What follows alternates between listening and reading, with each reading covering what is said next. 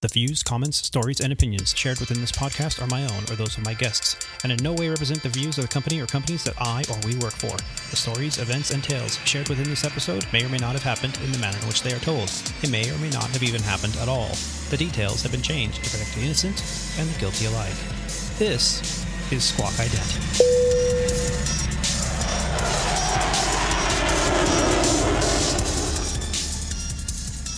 You're listening to Squawk Ident, an aviation podcast dedicated to the journey and the challenges surrounding the life and career of Aviator Tony, his co hosts, and his guests. Together, we will explore the many pathways to an aviation profession, the realities of what a professional aviator can expect in today's marketplace, and we will share many stories along the way. I'm your host, Aviator Tony, an airline pilot currently flying for a U.S. legacy airline with close to 20 years on the flight line.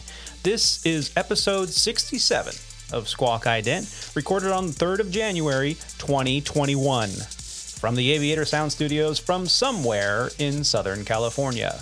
On today's show, the Squawk Ident crew and I discuss how important it is to not be that guy. We will also discuss the third Jetpack Man sighting, holding for volume, what an all inclusive layover hotel offers you when you are a flight crew member, and the Stand Up to Cancer livery at Legacy Airlines. We also discuss an ATC Zero event and what that entails. We will also breach an event that happened on board a United flight when a passenger suddenly dies and the ethics behind the handling of that event. We also discuss a recent change to the Legacy Airlines training cycle and much more. So stick with us as we prepare to launch episode 67, the first show of season 3 of the Squawk Ident podcast. Now that our pre flight is complete, let me get ready to push off the gate. First, we're going to start up those virtual podcast engines and get ready for takeoff. Squawk Ident episode 67 is officially underway. To help me get Flight 67 off the ground today is an exceptional aviator and co host. He is a professional CFI II MEI flight instructor, a former freight dog, a former airline pilot, a current King Air flight instructor, a Falcon 2000 commander, a captain, and a corporate operator as well. He was able again to break away from his heavy flight schedule in order to join us today, and he is fresh off an adventure to the local Home Depot, where he has braved the long lines and the shenanigans that went with it. From his chateau, where he has it all to himself this weekend, from somewhere in San Diego, California, please help me in welcoming back to the show, Captain Roger. Roger, how you doing? I'm doing all right, Tony. How are you? Happy 20, 2021. Happy oh my New Year. God! Yes. How's that sound? Yes. 2021. Oh my gosh! I, I don't think I'm not a big New Year's fan. Like But I don't this freak year was out. a little but, oh my. God! yeah, f you 2020. That's all I Couldn't got to say about enough, that. if you ask me, and probably the rest of the world. And where were you? Were you at home uh, with the family, or were you out flying? Um, I well, it's both. I actually flew on on I guess what New Year's Eve is. Um, and I got back in early evening on December 31st. As you had just Mm. alluded to, the house is empty, and so there was nobody nobody home. And I was tired. It was actually an international flight with some shenanigans that kind of went along with that. And you know, you know, I'm I'm kind of old now, and so 9:30, 10 o'clock rolled around, and I passed out. And and around midnight, I heard a bunch of bangs going around or going on, and and I Oh. woke up and and I said Happy New Year, and then I went back to sleep. And then I woke up and I, and I felt, you know, well, here's 2021, and may this year go much better than the last. Yeah.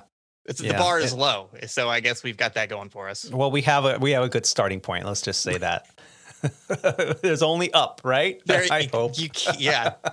It's funny. We were talking. I was flying on it with, with another one of the crew members just a few days ago. We were flying over LA, and I don't even know how we brought it up, but we talked about we were talking about earthquakes, and I was like, "Well, if there is an earthquake, it, it's going to happen in the next few days because if it's going to happen, it's going to be in 2020. You know, because what else could happen? right. And Right. Fortunately, in, in all seriousness, fortunately that did not happen. But this is what a what a year, you know, Yeah.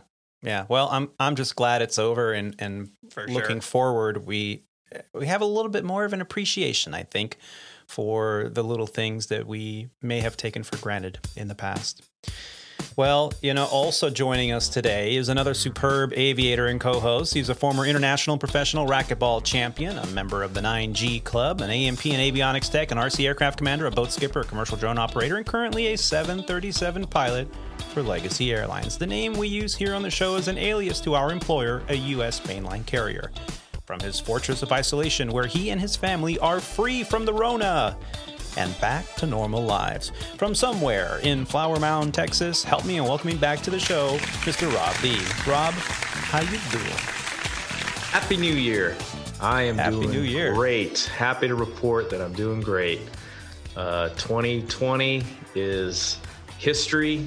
Um, like you guys said, I am so glad to have that year behind us. Looking forward to 2021 and uh, hopefully this year is great and a total 180 degree difference from what we all just experienced. Yeah. So. And and were you able to spend the New Year's at home with your family as well, or were you out flying? No, I was out flying actually. Uh, started my first trip on New Year's Eve, December 31st. Uh, that was my first trip back from the Rona, like uh, experiencing the coronavirus. And um, it was nice to get back in the saddle. Uh, it was about a little over 30 days since I flew last.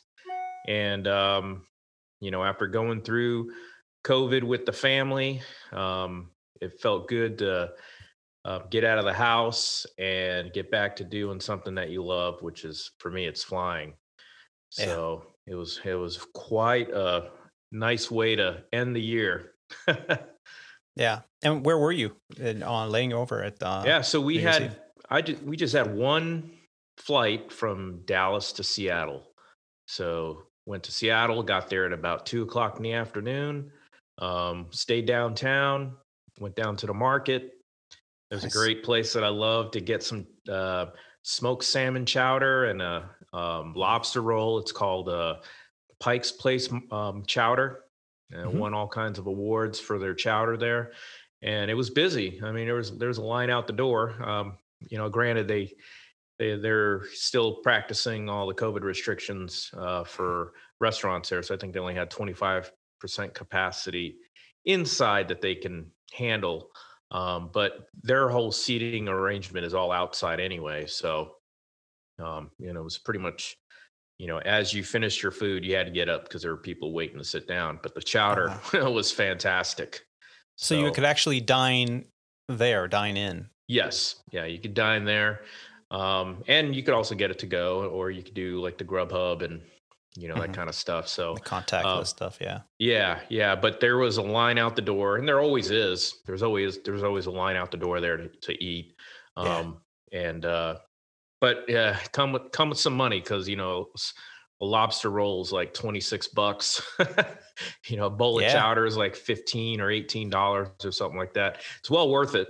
But Yeah. um, you know, uh, I uh, easily drop fifty bucks for lunch. But I mean, how often does that happen? I mean, they're they're all the cliche jokes that we joke around. I was like, well, I'm Yeah. going to go grab an old peanut butter and jelly sandwich from the the commissary there at the airport and pay forty dollars for that and a soda. Yeah, Um, you know, exactly. At the same worth it. time, yeah, you get to go on a layover. You get to Yeah. be in, at the fish market in the Seattle exactly. downtown. I haven't been know. there. I hadn't on. been there for man. I, I can't even remember the last time I was there. Um, at least six to eight months since I was there last. Mhm. So I bet you um, never dropped fifty dollars at lunch when you were at uh, the regional No, airline, did you? sir. No way. I mean, $50 they're that, mainline pilots now. That was my budget for the week. You know, Yeah. when you're at- so so fifty dollars on lunch was a huge deal.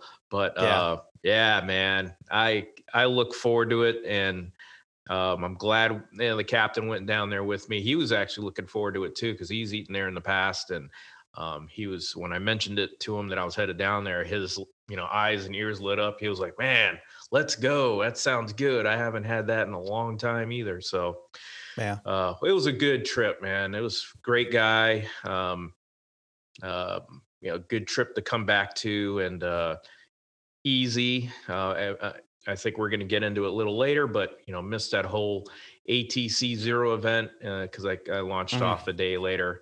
But um, Lucky. Yeah, yeah, it was it was quite an event, and we also had weather here too. So I, I Ah. missed everything. Uh, took off New Year's Eve, you know, just before the weather system hit the area, and um, I was sitting in my hotel room in Seattle, um, listening to my wife complain on how how cold and rainy it was down here. so it was nice to be in Seattle. Yeah and that's you know that's another thing. I think we've breached this topic before um, you know when you're especially when you're new and you're flying at, either with a regional or with a charter operator or, or cargo or whatever you're doing it's always best to be very choosy of your words Oh, when you're calling home because if you're like oh man my captain's awesome Yeah. and we're out drinking and And it's and Miami, yeah, and and the flight attendants South are with Beach. us Yeah. and we're walking down South Beach and everybody's you know Yeah. wearing walking down the street and they're da da and Yeah. and your your your your wife or your husband or whatever you have at home is going to be looking at you like Uh-huh. all right all right Yeah. Well, I, I'm you know, on my thard get you- basket of laundry and went I got the grocery kids are shopping. yelling at me. Picked up the dog poop in I the back. showered and- in two days Yeah, yeah, so wa- choose your words wisely water you know? heaters flooding and right right and and i was told you know very early on it's like you should take your family with you on a trip when when there's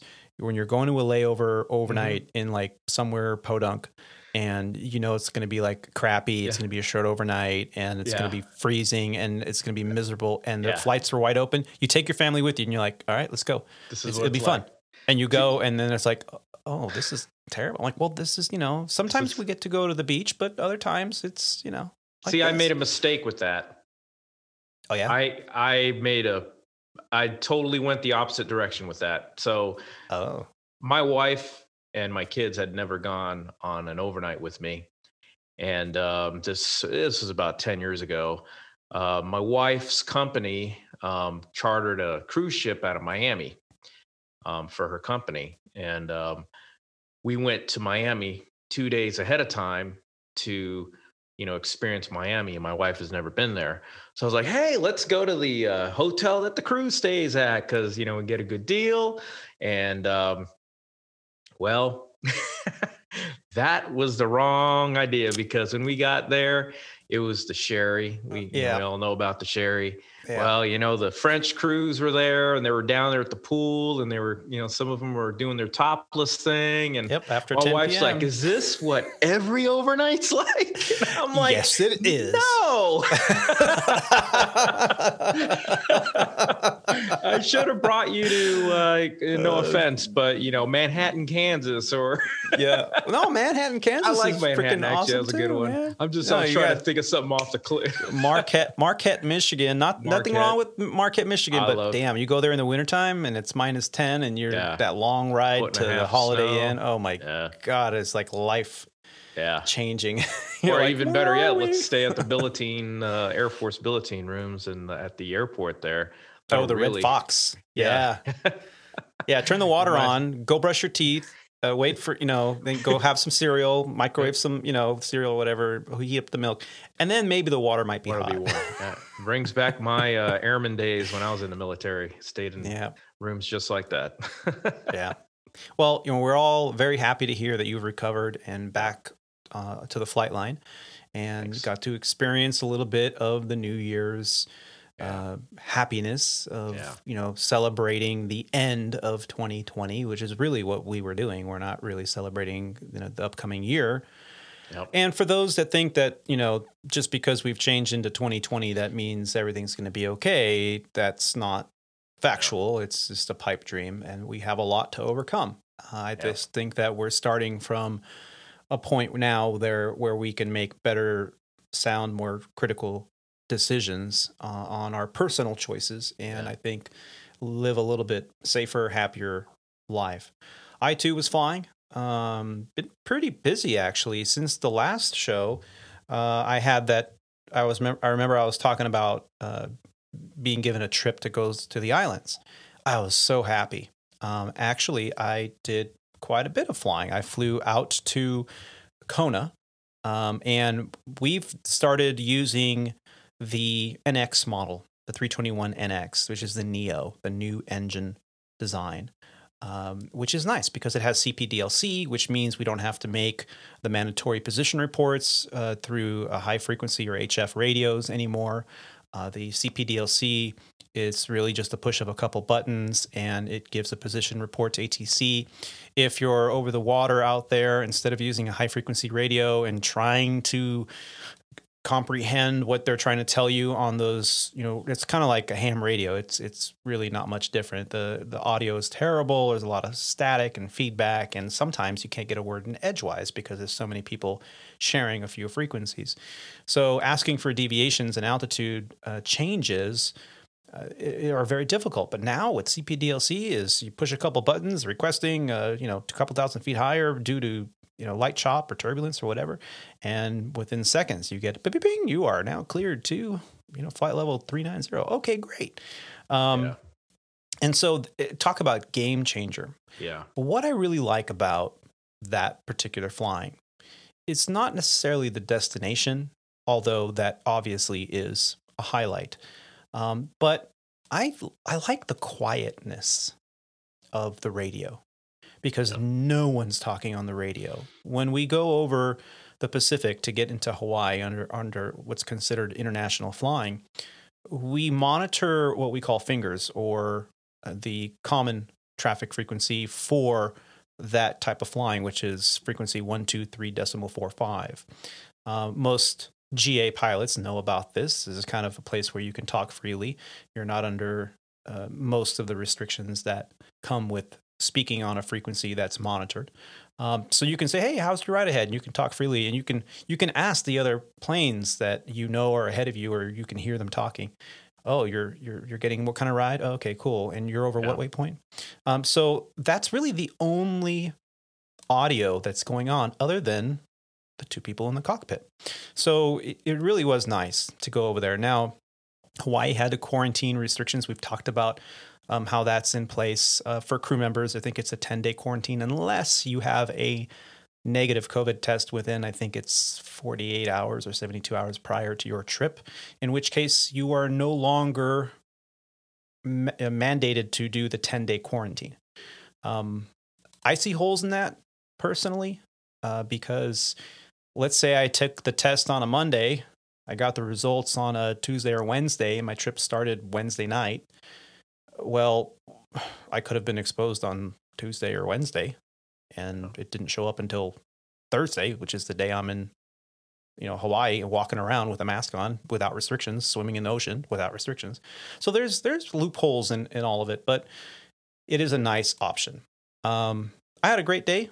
I went for a run. Uh, Next day, flew back, uh, landed at a decent hour, uh, was home by midnight, uh, had about 15 hours at home, enough time to get a good night's rest and repack a bag, and went back out the following day to go to Honolulu.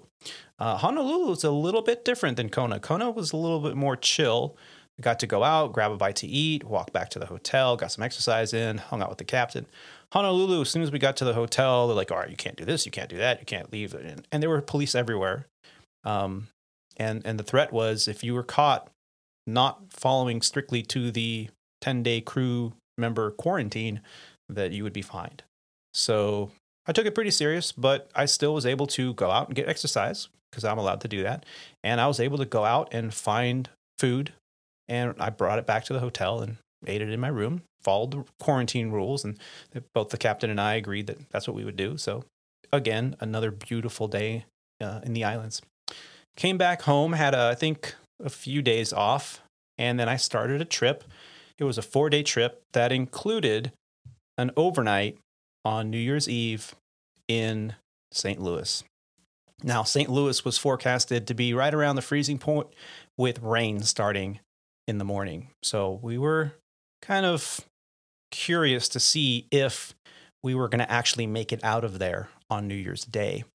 Um, but it was it was a good trip, and I was kind of happy that we had some pretty good news, uh, both with the the bill passing for the CARES mm-hmm. Act. Uh, immediately, uh, we started to see checks go out for crew members that potentially didn't have a full schedule of flying, uh, both in December and in January. So they backdated pay and recalled all the furloughed pilots as of December 1st. So even though they're not on the flight line right now, over at Legacy Airlines, those furloughed pilots and those zero time pilots, like I was, uh, any if I didn't have at least 74.5 hours in both December and January, then I would be brought up to that. So hey, I mean, talk about starting off the, Yeah. the new year with some good news. Yeah. We're all very happy that that happened. I know there are a lot of guys you- that needed that. You know. Yeah, have you talked to anybody that uh, has received a check yet for that? Yeah, yeah, I do have a close personal friend that I've known for over 30 years. Um, he retired military and then um, got hired on here at Legacy, and he was furloughed December 1 himself. And so he spent the whole month of December just trying to, he uh, tried to get back on with his uh, previous employer, which was Lockheed Martin, but they would only hire him back um, they wouldn't hire him back unless he came back full time. And uh, they knew that he was a legacy pilot and um, he'd be, you know, headed back to a legacy as soon as he got recalled. So, um, yeah, he was he was uh, really really thankful that Legacy stepped up and um, mailed out the uh, the checks right away, and um, you know he still has his military retirement but it's not enough to uh you know make ends meet so hey Yeah. yeah he he was really thankful for that so Yeah, it, it's actually a very good time. Unfortunately, this really is a band aid Yeah, because it's only a Yeah. 90 day process come the end of March. Uh, March, the right, CARES yeah. Act will expire unless it is potentially extended, which I don't see that Yeah. happening. The good news is the TSA throughput numbers that we've been following every day have been over the 1 million mark, with yeah the exception, I think, of New Year's Day was below. But yeah um, eh, people are flying. People are Yeah. flying, and that is evident from what I saw. Now, Roger, you've also had a pretty full schedule flying your private executive flying. Have has it been business back to normal or close to normal for you? Um, I don't know if it was ever really affected. Um, other than the first couple months, I think that you know, in the middle of March when everything shut down, and it was kind of just that initial shock for March and April, and kind of even into May, and then after that, when summer started coming around, after you know, people kind of got their footing, Mhm. it's been almost business as usual, and it's I mean, especially you know, because I kind of switched um, switched operators or switched clients in the middle of summer. I mean, these guys that that I've been primarily flying for the last four months or so, uh, they're going gangbusters. Um, Yeah. we had a slight lull at the beginning of December, but then the holidays came, and I've been, you know, I've only had a few days off here and there in the past, what maybe three weeks or so. Hmm. Um, you know, it's a very different environment as Yeah. as we talk about fairly regularly than the airlines.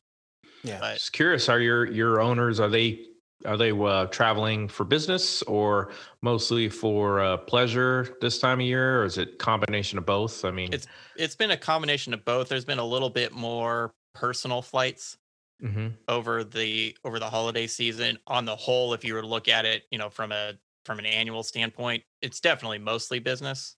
Yeah. However, lately it's been uh, generally more personal. that's cool So Yeah.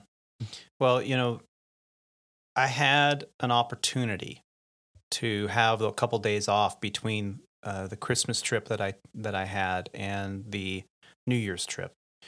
And on one of those days, I took my daughter out for the day. We had a daddy daughter day, Cool. uh, as we often do, and we we decided to go and get some poke because my daughter loves poke. And, and so we went to our normal place and of course they were closed for the holiday and we didn't expect that. So we ended up in a new place and, and i was like well there you can't eat inside the restaurant here in california. It's only to go. Right now in southern california we have this uh, enhanced whatever they call are calling it enhanced uh, quarantine restrictions or whatever it is.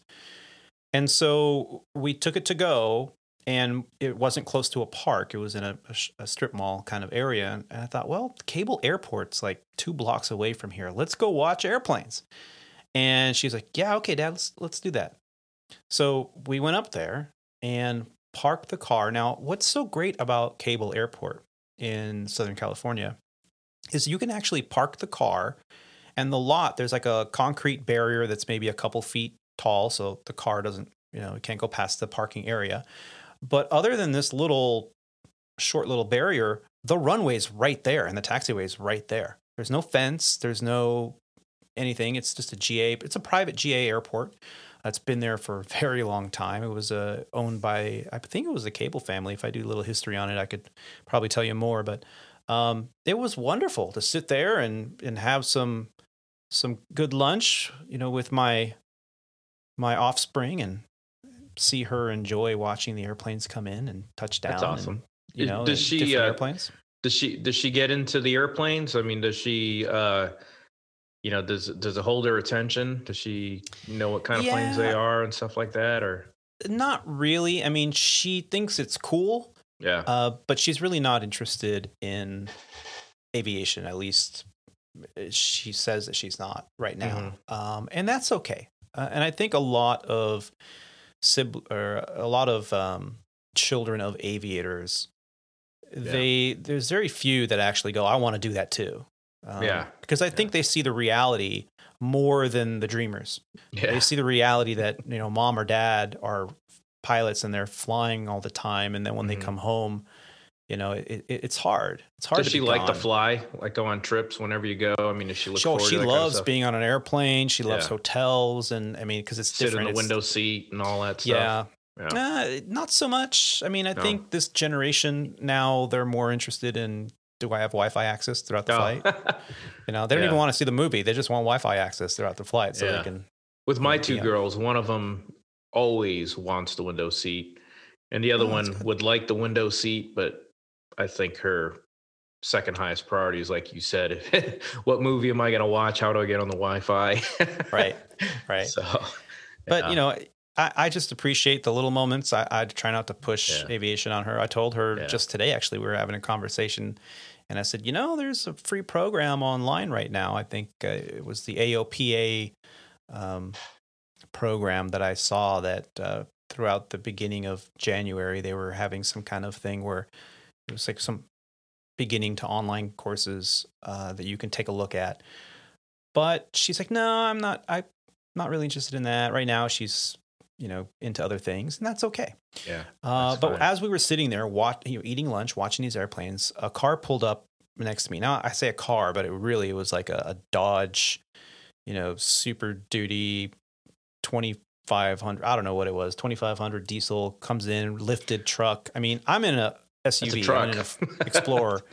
And this thing i mean i had to look up to see the bottom of their window. This thing was a monster.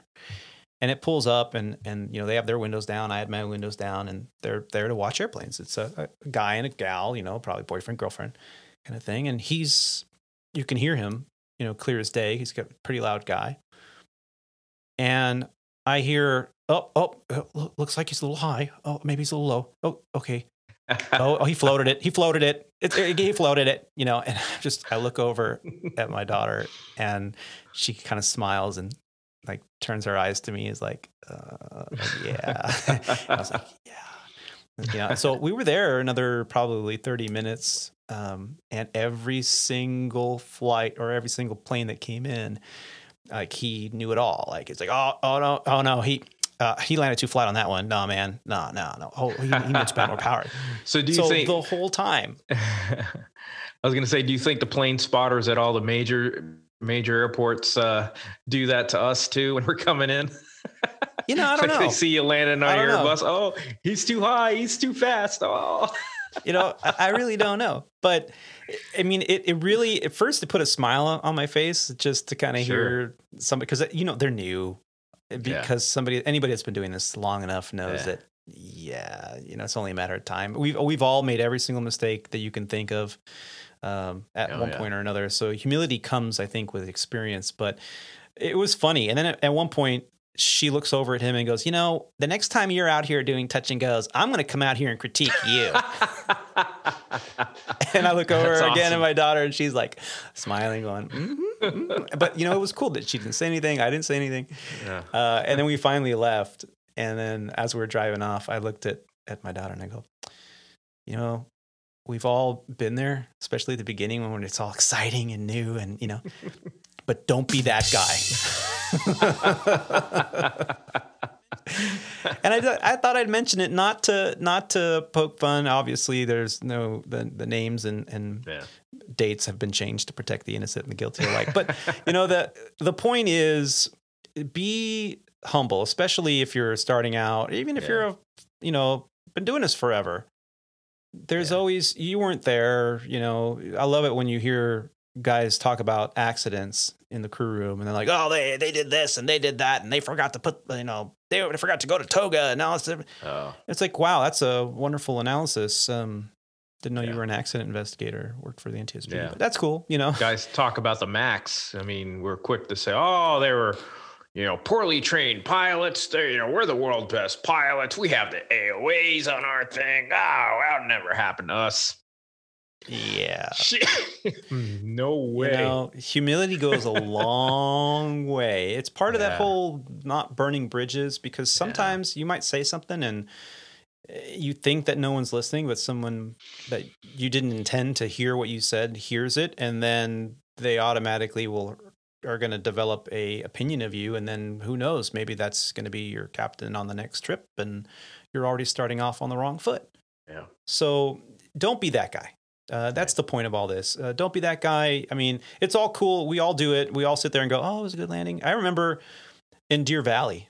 I'm gonna go flashback to Deer Valley, circa Ooh. you know 2004 or something like that. Uh, I'd come in uh, for a landing, and one time I saw the the flight instructor told me, "Look up in the control tower. Look up in the control tower." And as I'm taxiing, you know, by, I look up in the control tower and I see a big white sign, and it said seven on it from the control tower. And I'm like, what's that? He's like, he rated your landing. He said it was a seven. I was like, you're kidding me. So he's like, you better make this next, you know, we're taxing back. You're going to do one more, you know, full stop taxi back. I want to see at least a nine or a 10. And sure enough, I was like, oh, I was sweating. I was, you know, I was white knuckling the yoke and uh, I was coming down. I'm like, I was going to make this a 10. You know, I've got to do it. I've got to do it. And I came in and, you know, it was a pretty good landing. I was in a Piper Arrow. No, I was in a Piper Archer. Mhm. Uh, and uh, you know, it was a good landing. He was like, "Oh, that was good." And as we taxied back, I got a nine, and I was like, "Do you know them?" And and he's like, "No, they they you know they know us in this Uh-huh. flight school, so you know they they do this for fun, you know, when when it's not too busy." Ah, Uh, that didn't last very long.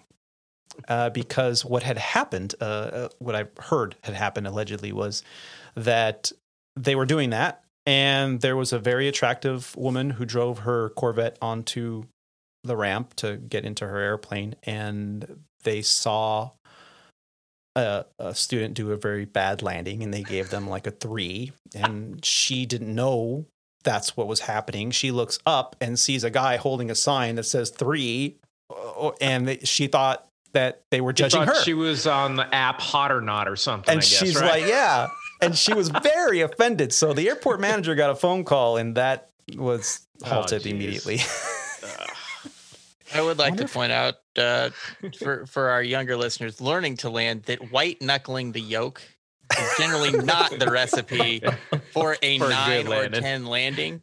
A So I'm going to go ahead and call out uh, our own Captain Tony here and say that his white knuckle flight there did not result in the great landing. But you know, I just why I thought got a know, from an educational standpoint, because there are people that are not as you know grandiose as you, uh, Oh. gripping the yoke so much that your knuckles turn white. Not the way that you want to be landing an aircraft. Yeah, no. gentle touch. You have to Yes. finesse it. Fight you with your know? fingertips. Finger That's right. and thumb. Fingertips. trim is Unless your you're friend. trying to fly a Seneca, but that's besides the point. Yeah, right. Yeah. well, Seneca, then still trim is your trim. friend. Yeah. Yeah. Within it's- a lot up Three trim. trims down. Flare. That way, when you flare, you actually Oh, flare. God. you know. So That's funny. you know, this is what happened on my little my little time. I wanted to mention the, the don't be that guy, and I and I think we we excellently uh, placed us all together. Yeah. Um, but thank you for, for not nailing me to the wall with my white knuckle uh, That's awesome. uh, comments. But Yeah, well, you know, some there. other exciting news has happened uh, in the past few weeks that Jetpack Man has been spotted yet again. This is the third occurrence, Dude. the third occurrence of Jetpack Man, and he's I don't know some daredevil. I was very skeptical to this the first time I can't believe they haven't know, caught this guy yet. it's pretty interesting uh, that this happened. This happened kind of, I think it was over the beach area, about seven miles from LAX. So it was Mhm. nowhere near the LAX airspace, probably under it. Um, but someone uh, taking Yeah. off from an airport uh, that was a passenger in a in a private jet or a corporate jet uh, did a video. And it was pretty interesting. And it was covered by Really? the local ABC 7 News. And I just uh, have a little bit of that now. A close encounter between a high flying daredevil wearing a jetpack and a private plane has led to an FBI investigation. As ABC's Will Carr tells us, this time a passenger on that plane captured the sight on camera. A scary sight soaring across Southern California. That speck in the sky is what appears to be a jetpack.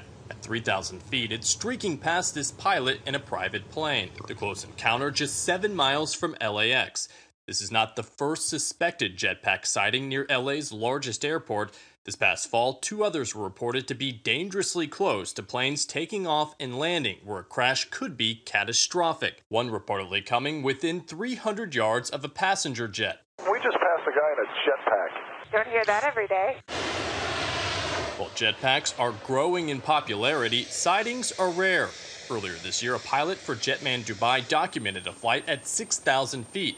That flight lasted for three minutes. Most jetpacks can only fly for a couple minutes and can't get very high. The one that was flying around here bucked those norms, and the FBI is now investigating that close call. Well, so that is Wow. what ABC Seven affiliate here in Los Angeles uh, reported. Now, eh, how do you That's three thousand feet over Palos Verdes? Are these things like garage built? They have to be. well, you these can buy jetpacks? them. I mean, they if have you the were- winged jetpacks. You Well, know, that's you what can I'm- buy them. So that's the reason why I asked that is because whoever's selling them, they what do you- need to what be. are they made for? They need to have. I mean, look how much look how much regulations are being put on drones. Yeah. Right now, I mean, why aren't these jetpacks, if they're being sold by a company, having to go through, you know, all kinds of hoops and, you know, uh, you know, Mm-hmm. regulation and stuff to get these things sold, uh, unless you register them with the FAA and put ADSB on Well, everything has to have a of stuff, transponder you now. I mean, I think even hot air balloons now, if you fly at night, have to have nav lights and a transponder. I mean, this is pretty ridiculous. Yeah. Um, that yeah, yeah. My drone has Oh, to have really? that. So it's yeah, yeah. You have to have your nav lights and got to have a Oh, okay. positioning light. Get a clearance to take off if you're in controlled Yeah. airspace and all that. So this stuff. uh, this ABC seven uh, link I'll put in the show notes, but it it does indicate in there that uh, the instructor with the local flight school captured the footage of what appears to be the elusive jetpack man flying off the coast of Palos Verdes at an altitude of 3,000 feet. There have been at least two jetpack sightings this year by commercial pilots flying near Los Angeles International and but there was no footage of it. The FAA and the FBI are investigating those sightings as jetpack or jetpacks can represent a hazard to aircrafts. Can you imagine the damage That's and crazy. potential death involved with hitting something like that with that much equipment and fuel Uh, on oh. board? I mean, it would be it would be like hitting Yeah. a little airplane. Well, just think, you know, you know, when Roger and Tony, you and I fly these planes, I mean, you know, we're below obviously 10,000 feet below 250 knots, but you know, when you see something that you need to um, avoid, it's too late. I mean, you can't, your eyes are looking for big things, for big airplanes, for stuff like that. And, and just a little dude up there, your eyes are, will very rarely pick something up like that. Um, and when you do, it happens. So they'll be by Yeah. you so fast you won't even know, especially if they're you know head on. But, well, think about oh it. You know, gosh, that you're that doing. would- You accelerate out of Los Angeles. You almost immediately go to 250 knots. Almost every yeah, major international airport, Miami, you know, New York, anywhere, sure. you're going to want they're going to want you to accelerate to 250 knots as soon as possible, unless there's a speed restriction on the departure of some kind, and they want you out of there. They want you out of there quickly so that they can hand you off Yeah. to the departure controller as soon as possible. So 250 knots hitting uh, something as small as a bird can do major damage. Can you imagine hitting something as Yeah. as big as a human? Well, yeah. And also to add to that, uh, you know, when you're departing these uh, busy airspace, you know, you're on usually some kind of an, uh, um, you know, departure track, um, RNAV, um, SID, or you know, vector.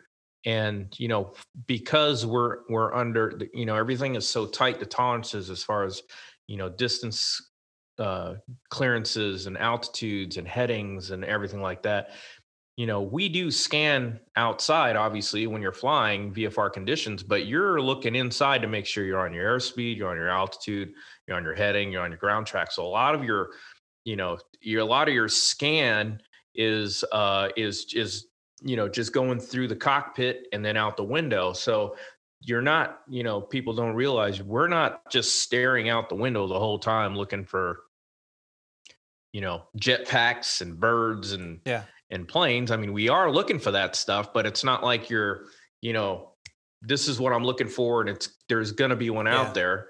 you know what I mean? So I need to keep my eyes peeled out for it. I mean, you're yeah. you're really busy, and then you know, really down low, you're probably doing a checklist. Mhm. You're probably, uh, you know, configuring the airplane, and Yeah, it's an 80-20 split. You know, when you're taking off and you're climbing out, you're Yeah. 80% outside and 20% inside. But as soon as you rotate and now you're on a path, you're er, you're navigating, you're Yeah. you're 80% inside yeah, and 20% outside. And to the Yeah, idea, I've seen, you know, mylar balloons go past the airplane on on approach into Los Angeles many times.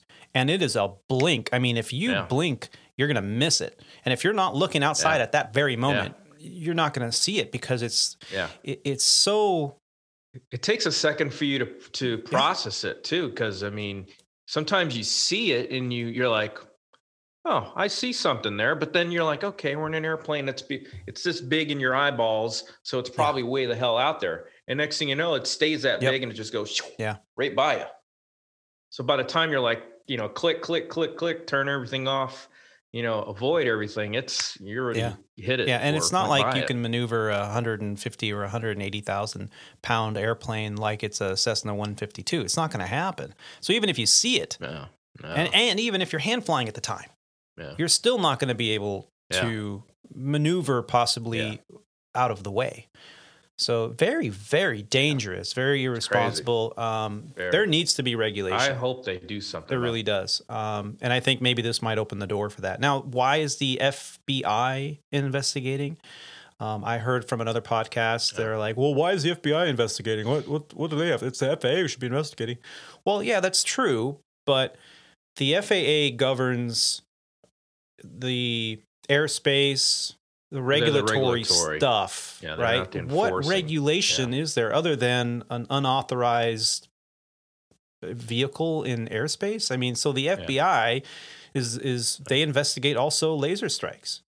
So you know, you do something, you're you're doing a crime. That's the FAA doesn't investigate Yeah. crime; they investigate regulatory stuff. Yeah. Well, I, I could think of a whole bunch of regulations they violated, you know, and that's probably what they're going to punch the guy with, you know, Yeah. when they catch him.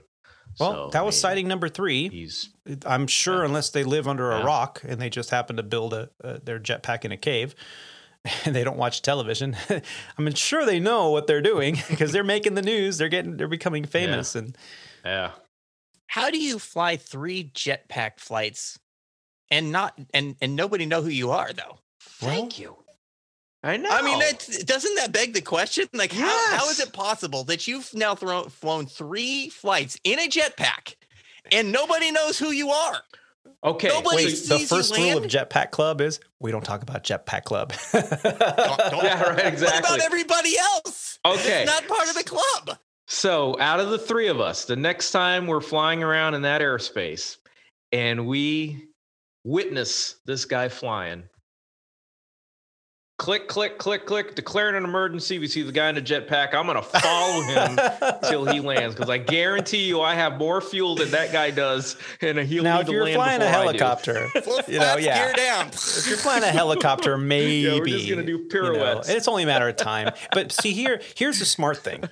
So this guy's obviously got a brain on on his shoulders because he is operating Sure. every single time in the vicinity of Los Angeles International, where helicopters need Mm-hmm. clearance to enter the airspace.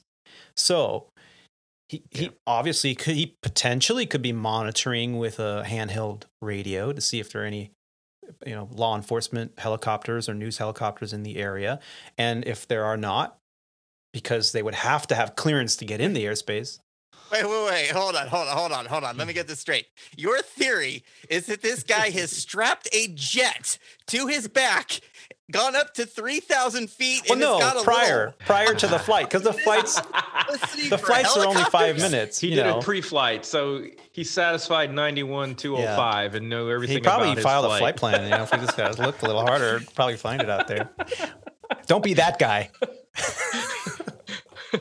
and I think I got that right. 91 205, isn't that the pre-flight thing? oh, you dude, i don't know This- Not to mention that it- this guy's got to have a brain. He got within a thousand feet of a passenger jet airliner, Yeah. but he's got a you brain. know my I, Yeah. my hats off to this guy he's really got it going on Yeah. so here's to you Yes. jetpack guy I mean, Yeah.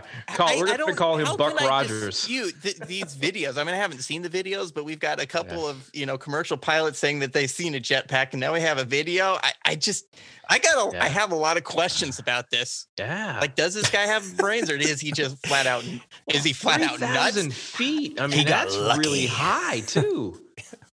Well I mean, how much jet someone do you have re- in that pack? You know what I mean? to, yeah, not to mention the fact how big is it? How much fuel can you possibly carry to get yourself up to Yeah. three thousand the feet first and get back sighting, home? and I, and we Yeah. talked about this on on the show before, and I had audio from ATC recordings from the first sighting back when it happened, and Yeah. they were reported him at six thousand feet, which was like, wait a minute, you know, Holy I've seen these mackerel. jetpacks, I've seen the YouTube videos, I've seen those like Red Bull jetpack winged suits, yeah, and Yeah, and I've the seen them, you know, Yeah, a couple different. thousand feet, Yeah. maybe, or off the side of a mountain, but Yeah. still always, you know, Yeah. within a couple thousand feet of the earth. The minute you get a thousand feet above the ground, you know, you're in the airspace and that you're going to have to account for something, especially you're under the Bravo. This guy's, this Oh, guy hasn't been caught.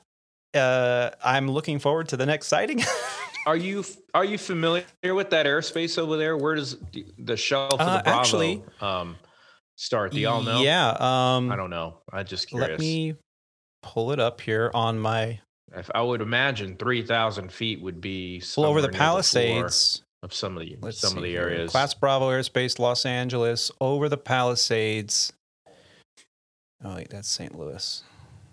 That's crazy. This, this is beyond crazy. I still can't, I'm still trying to wrap my head around. There's a guy I- that straps a jet to his back and is the one flying around LAX. You know what I'm gonna? and I can't sees- wait. And nobody can find him.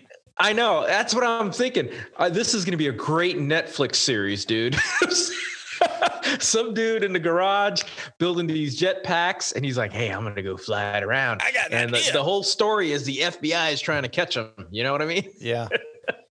I mean, this is good. like the next Point Break is going to have Jetpack Man on it. I'm telling you, the airspace where Yeah, Jetpack yeah. Man was sighted. Okay, I just looked it up under the uh, Class Bravo chart under the Jeppesen um, diagram here.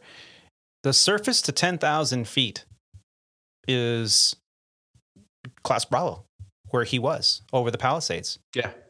Yeah. Oh, so he's um, Then when you get over past, uh, let's see, Victor 27 in that area, uh, that's 2,000 to 10,000. So if he was sighted at 3,000, even if he was out over the water, he's still He's in, in Bravo. class Bravo. So, uh, I mean, there's all Yeah. kinds of things that are wrong with this picture. Oh, geez. So look out for Jetpack Man flying around LA. I didn't believe it. I thought it was like a mylar balloon or something that somebody saw and thought maybe it was a jetpack person because when you're flying past it hundreds of miles an hour, how can you know? But now there's video. Yeah, he's just Jet Buck Rogers How style. do you control it? Did, did you guys ever see the Rocketeer? Yeah, with the helmet and then that was the fin. Yeah. Yeah, yeah. yeah, he control. How does he control I this know, thing? Man. Well, I, I- think I- the jetpacks, you, you move your hands, and that controls the. I bet you it has like thrust freaking vector. So rudders. your, your, The your, thrust the way your, vector. the way your CG is in the in the on the pack, you you oh you can you pretty much control your you know uprightness because of your CG on the uh, the way it's positioned on the pack. So all you have to do is just aim. You know, have, have you ever seen those the water um, the things that are powered like a like a jet ski and they kind of hover with the water thrust there, but they can just sit there and hover. It's kind of the same thing, just the way that the their CG is on the uh, on the thrust. I mean, they they. I didn't need to go back because it didn't it look like he was almost perfectly Yeah. upright but moving. Yeah, that's how they like fly. Iron That's how Man, they dude. Like. Iron Man. Yeah, he flies don't know. upright. I'm overthinking this. He doesn't fly like this for sure. He's not a uh, aerodynamic. Uh, so how do you style. move horizontally if if the if you're You lean forward. thrust You vector? just, it's kind of like a helicopter. You lean forward, you you aim your thrust, your thrust. it You just know, looked like he was Yeah. so upright. I don't know. like an astronaut. yeah, it's nuts. So Looks like yeah, Jetpack man, Anyway. we're we're looking for you. 20 We're looking for you. Jetpack, Yeah, man. there you go. sure. That's funny. And your and your walkie-talkie. I'm sure. I'm sure he has a team of people. You know, because where do you land? You probably don't land where you took off, and you got to get in a van somewhere and hide because you're going to be a. on a hillside true. with nobody. Well, who doesn't have a camera nobody can- nowadays? If the FBI is investigating, That's what I'm saying. How can he not You know? be caught? I know they've got to have video of you know like a storefront or you know a security camera from a building or a. I got it. or s- even- Especially in the LA area. There's he's like Knight millions Rider. of people in He's- LA. He approaches the semi truck and he flies into the semi truck, and it and it closes, and then you and you never. this That's that's what happened. I'm sure of it. Just look for a black side of the truck look for a like, black uh, like semi truck that says Knight Industries on it. You know, okay. Yeah, no, I'm still going with 2000, it. We do not have the No, whole we story don't. I here. mean, it's Yeah. probably all it's all conspiracy. That's hilarious. That's so crazy, no no jetpack sightings from you guys? No, not yet. Okay, Nope. I'm looking. I know. I'm watching. drone. You did see a saw drone. drone here in Dallas a couple uh, a couple Really? months ago. Yeah, yeah, landing in Dallas. To uh, two. Uh, we're on approach to one seven center, and we have three thousand feet. Final approach fix. Hey, there's a drone about quarter, uh, not even a quarter, about 400, 500 feet to the west of the final approach course for 177. Where the hotel is. Like, uh, um, yeah, a little, a little Yeah, bit oh, further okay. out. Yeah, because uh, there's a yeah. hotel on one seven Yeah. center off the left side, and in the summertime you look. Yeah, and when you land on one you see the left, pool, yeah, you can see the pool. you look down in the pool, and you're Yeah. like, any any hotties down there? Yeah. as you as you fly by, I don't- Uh, It's not that one. nearly as exciting No. as Jetpack Man. only when you're yeah, in the only, left only the captain though. gets to enjoy that one. Yeah, we don't see that anymore in the right seat. well, you know, we all we before the show we were all talking about holding. We all all three of us got a chance to hold this week. I mean, for me, and I posted a little bit on Yeah. our socials That's about it. Um, it was exciting because I haven't held for a while, and what was kind of exciting about this is it wasn't for weather. Both Rob and I had to hold uh, at different airports. But mine was for volume, and the funny thing is, it was for volume from LA to Phoenix. And so we we Wow. were taxing out, and they're like, "Well, you haven't you have a edict estimated departure clearance time," and we're like, "Uh, what?" Because we knew that the weather in Phoenix was good, and what's the edict Yeah. for? Oh, for volume. So you know they told us you know taxi Bravo and then hold short of whatever it was, uh, and we had to wait about five minutes, and then they allowed us to continue. We took off. As soon as we took off, we did the loop, you know, going back towards Phoenix. It wasn't the loop; it was the I think the Dots three departure, and we started heading eastbound. And almost immediately, the LA Center, once we leveled off at altitude, said, uh, "Can you maintain uh, 250 knots?" Like, uh, what? yeah, uh, for volume, uh, they're, they're requesting that you fly 250 knots. Like, yeah, we can do it. So we did. We were at kind of a lower altitude, so 250 knots was not out of the question. And uh, we Not a big deal. were speed restricted the whole way uh, by ATC, and then they gave us holding, and I was like, oh, ah, wait, I'm ready for this. I remember how to do this. So now, granted, holding in a an airliner is nothing like holding with steam gauges and trying to you know time tune twist throttle No. talk no it has nothing to do like we all we do is we go okay hold is published at this fix and we go into the fmgc and we type in that fix and we just hold okay Yeah. activate It's all in and the database. it's all there and we just verify the information is correct it's going to turn in the right direction and the only thing we have to worry about is being on speed being configured correctly and as soon as we enter the hold we let atc know that we're entering the hold and they reiterate our efc which was 15 minutes and it was due to volume into the phoenix area so I, we were turning and i looked over to the captain i'm like when's the last time you held he's like a year ago and i went yeah man, this is actually kind of good news, right? It means we're busy. And Yeah. he's like, yeah, I guess. so we did a couple turns in the hold and, and, you know, not a big deal. We, we continued on our way and landed without incident. Rob, you were telling me you held for volume as well. What was your situation? That's correct. Yeah. Yeah, we were headed back from Palm Springs um, on the arrival to SOC, I think it's a SOC 3 arrival into DFW. Weather was good, um, severe clear. Airport was in a north flow. And um, we check on with Fort Worth Center and they go, Yeah, expect holding on the next frequency. and, you know, me and the captain Deers went, Bing!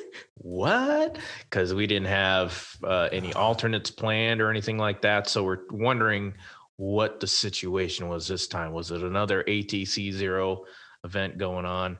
Um, but so, you know, we queried them and they were just like, yeah, it's just because of uh, traffic, uh, too much traffic going in the DFW. So we requested the, uh, we asked the slow to slowest practical speed for the hold, and they gave us, they gave us, uh, you know, speed at our discretion and descend to maintain 240. So we were at like, I think we're at 3330, descended down to 240. And they just told us to expect one turn in the hold, gave us an EFC time of like 15 minutes. And um, yeah, so we slowed down to about 220 knots, 24,000 feet, held over the fix, 10 mile legs. We uh, turned inbound, and when we were about, oh, I guess three or four miles from uh, the holding fix on the inbound leg, and I go, all right, cleared to the, I think it was the Boove intersection, and resumed the arrival, cleared to descend via the uh, the SOC 3 arrival. So we're like, rock on. Exit hold, direct Boove, 320 knots. and uh, so that yeah, took took about added about 10 minutes to our Yeah. flying time. But yeah, sure enough, you know, when we got into the terminal environment, they were busy, man. They were we came in from the west side and they sent us all the way to the east side to land. So oh, wow. um Yeah, a little bit of taxi Yeah. time there.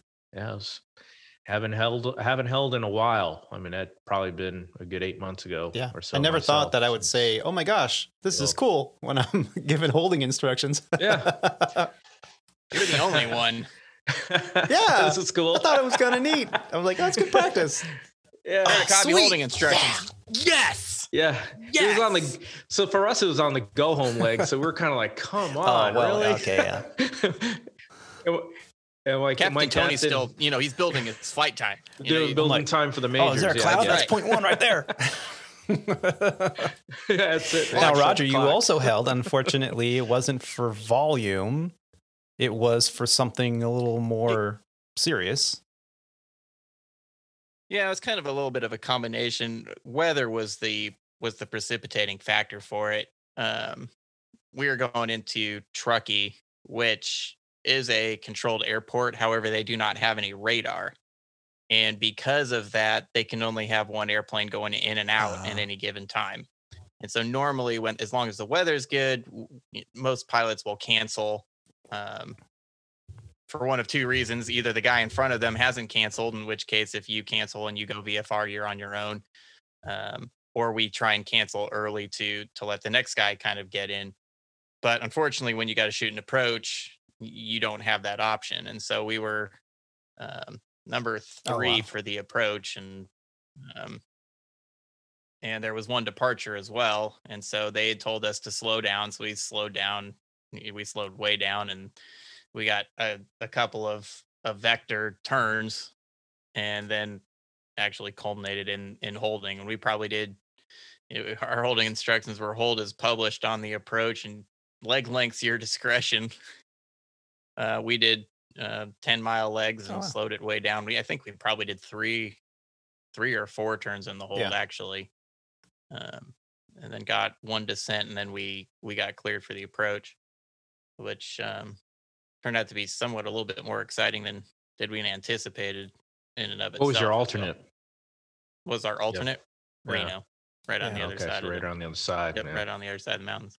It's kind of an interesting approach. It's, I think probably the for the first time I'd shot an approach that I can ever remember that we actually broke out laterally and not Oh, really? vertically.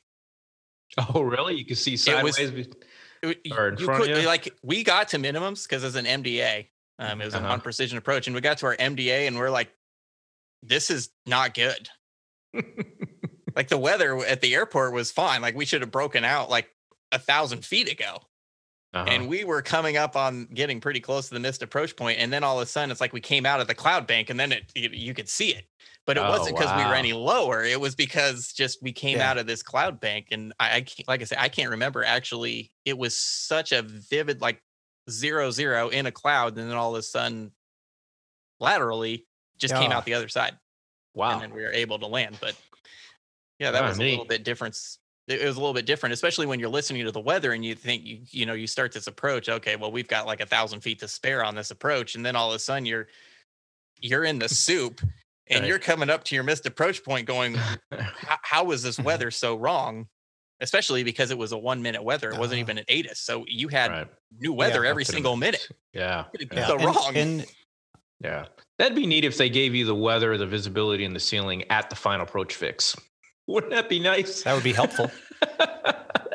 Yeah. That'd be so helpful because then you know if you're going to see the runway or not. Obviously, Rob, everybody has a develop that different. tech, and then we'll talk. Uh, yeah, yeah. Everybody has a different minimum. now, right? on do you But remember, so- Roger? Was your MDA obviously your minimum descent altitude on the approach? Was your missed approach point the runway threshold, or was it prior to that?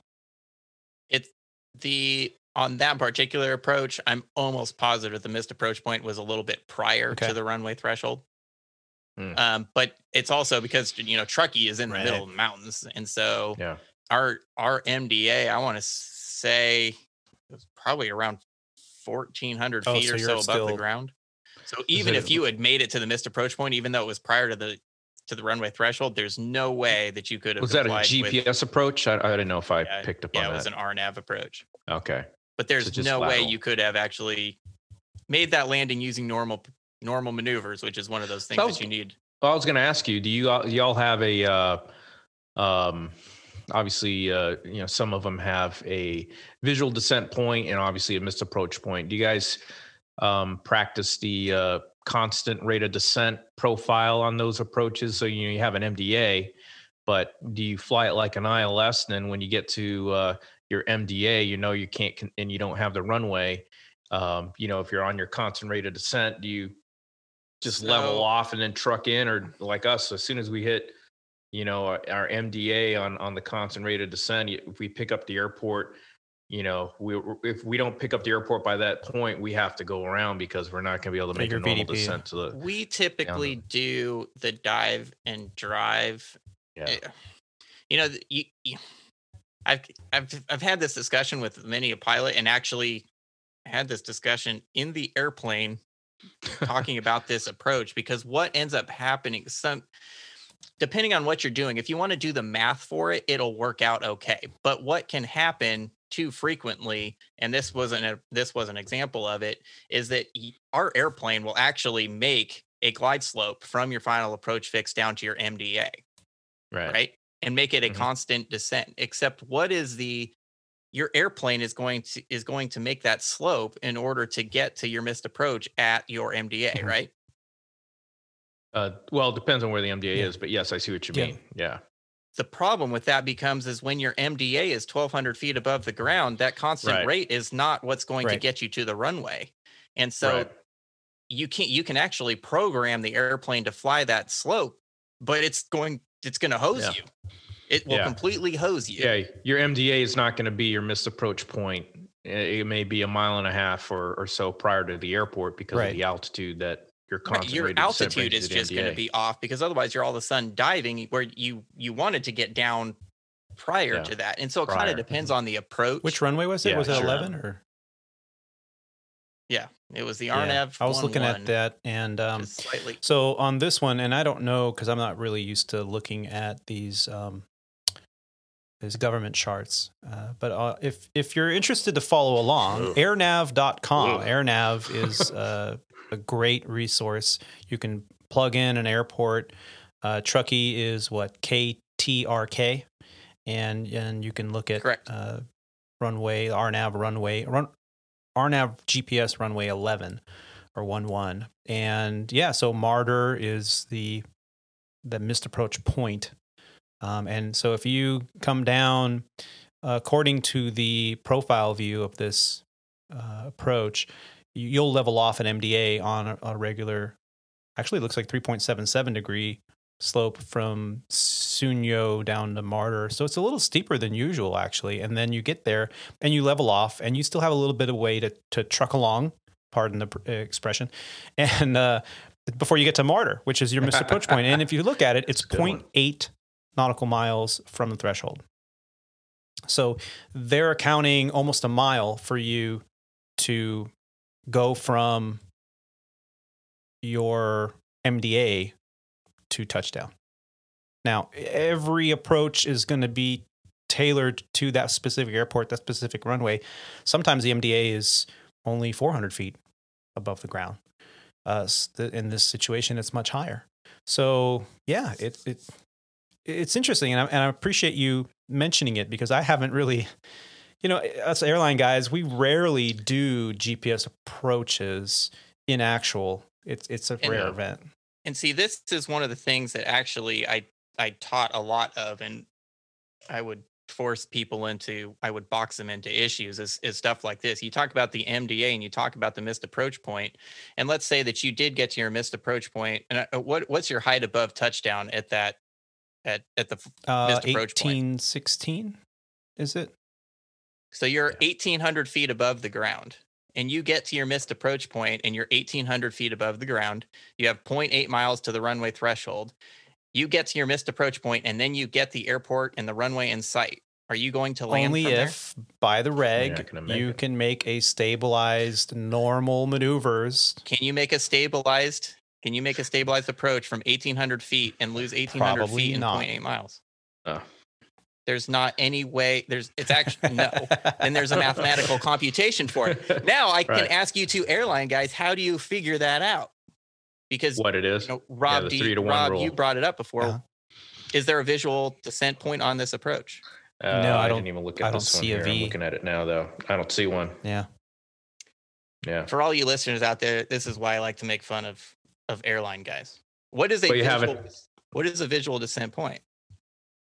Yeah, it's a point where you we have to pass that point before you can. con if you have the airport in sight, uh, you have to pass that point, and that's the point where you can continue down to the So does that descending down to the runway. does that point exist well, on this it- approach? not charted. Of course it does. It- Not yeah, charted. it does, but not charted. You have to There's calculate nothing it that's published, so now you Yeah. have Right. to figure that Yeah. out for yourself. So you have to use your Yeah, your you have to do a little bit of math, public math. Yeah. Public math. and you have to figure it out. I'm not good at. Yeah, and, and hopefully you've done this prior to starting the approach because Yeah. during the critical phase of flight, Yeah. really, you know, once you start your descent, hopefully you've briefed every scenario and you've talked about this and you've talked about the go around and you've vocalized it. This is a new hot topic Yep. actually at Legacy Airlines is that pilots that don't brief the minutia of a go around and so by not doing so Yeah. sometimes they elect in their mind to continue an unstabilized approach rather than doing a go around because they haven't briefed the uh, going around toga, positive rate, gear up, uh, go around flaps, flaps to the next notch. All right. And then, you know, select whatever, whatever the, that approach is going to, Yeah. you know, so by going through the, yeah, the profile vocally with your co-pilot or your captain or whoever you're flying with prior to even initiating the descent then when you get to that point and you're like well we talked about this. We knew that if we weren't going to have the runway by this point we were going to execute a go around or a missed approach. Um, and, and you stick to your guns because Yeah. i can't tell you how many times i've said all right going around. Oh and i see it. Oh okay. Er, you know so chop and drop. And that's Yeah. how accidents Yeah. happen. That's how people slide off runways or land long. And Yeah.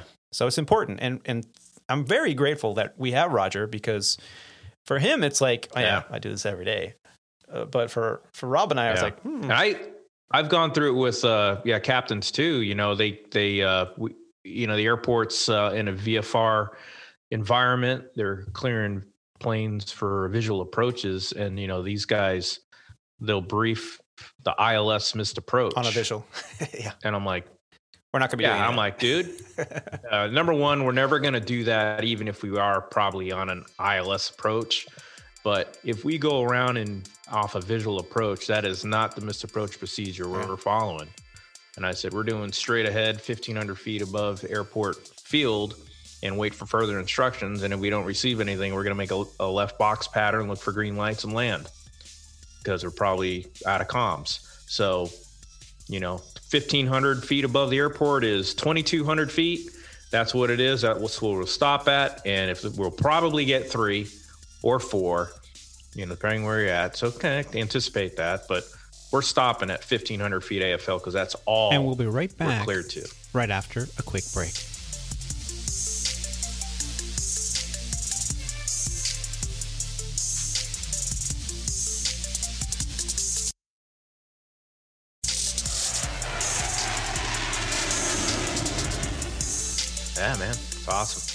Good stuff. moving forward, just uh, real quick, I wanted to talk a little bit, as I mentioned in the show opener, a little bit about all-inclusive hotels. Now, we kind of hinted to the fact that you know when you're starting out in this industry, you don't want to bring your loved ones to the best of the best layovers right away. Uh, you want to give them the more the reality of what we do, which is you know probably 80% of the time it's just you know some hotel with a, a view of an alleyway and you know a short layover and a you know who knows uh, food options that are scarce.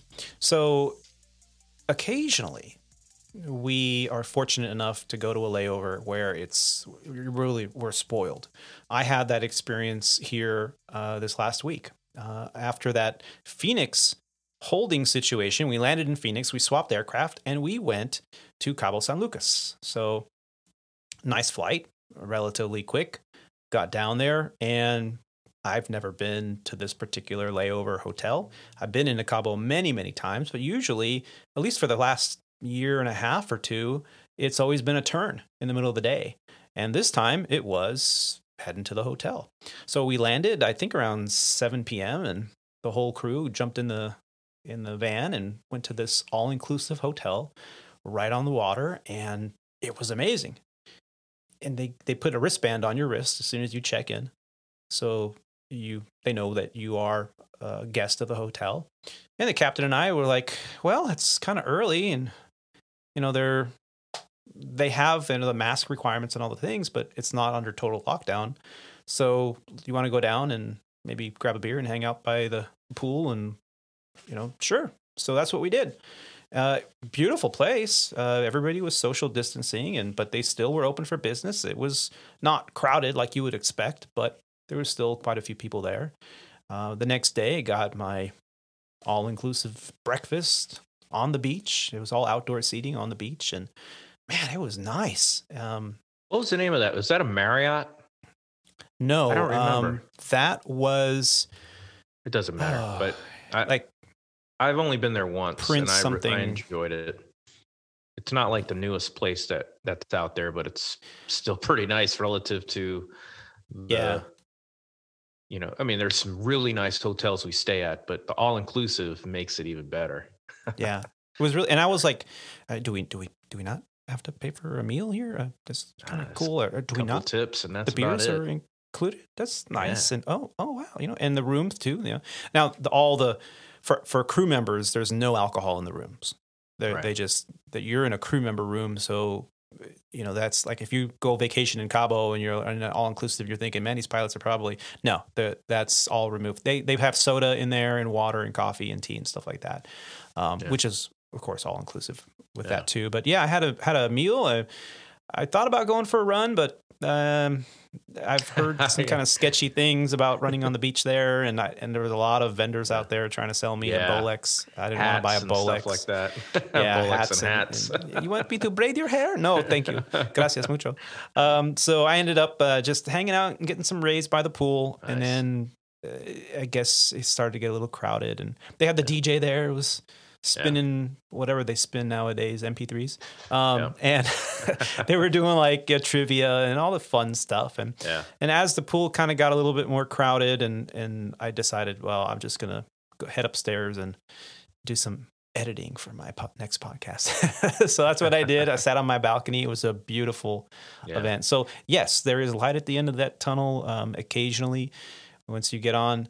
Now, Roger Yeah. flies to these locations all the time. Do you I ever book yourself in an all inclusive when you ever you go to a place like Cabo? Uh, typically, no. Um, all of our expenses are covered as it is, so we don't necessarily worry about that aspect of anything. So that's Man. really so it's always all inclusive. Everything it is always all inclusive. That is definitely one way to look at it. So there- here's some a bonus when you're deciding: Am I going to go uh, the airline route, or am I going to go a private charter or or Part 135? Is that with the charter ops and the private ops? Usually, you get the company credit card; it's all inclusive, and you get to go and have a meal and whatever. Right? Uh, yeah, and there's there's definitely some variability there. And actually, I would say that that what I just kind of described is in the minority. Most people are actually kind of a combination, actually more like what you guys have, especially in the charter world. Um, you're going to get the hotels are probably selected for you. Um, and they're always, you know, generally nice hotels, usually usually in the Marriott or the the Hilton family. But then you'll also get a per diem so that you're Yeah. capped on exactly if you want to go have your fifty dollar lunch, um, that's fine. But that might just be your meal for the day. Um, Yeah. That that'll be ex- yeah yeah. yeah.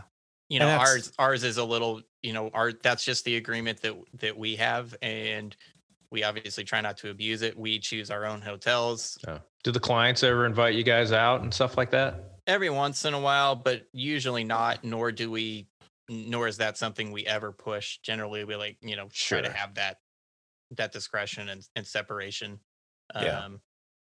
For multiple reasons Of course, yeah, but yeah, Plausible deniability. exactly. that too but every once in a Yeah. while, you know, maybe once a year, that something like that will happen, usually on a special occasion. That's Yeah. cool. Because in the end, we do. I mean, we do fly with fly for with the same people all the time, and to Sure. some degree, they do become, you know, your friends or you're just friends. Yeah, yeah, that's Yeah. cool.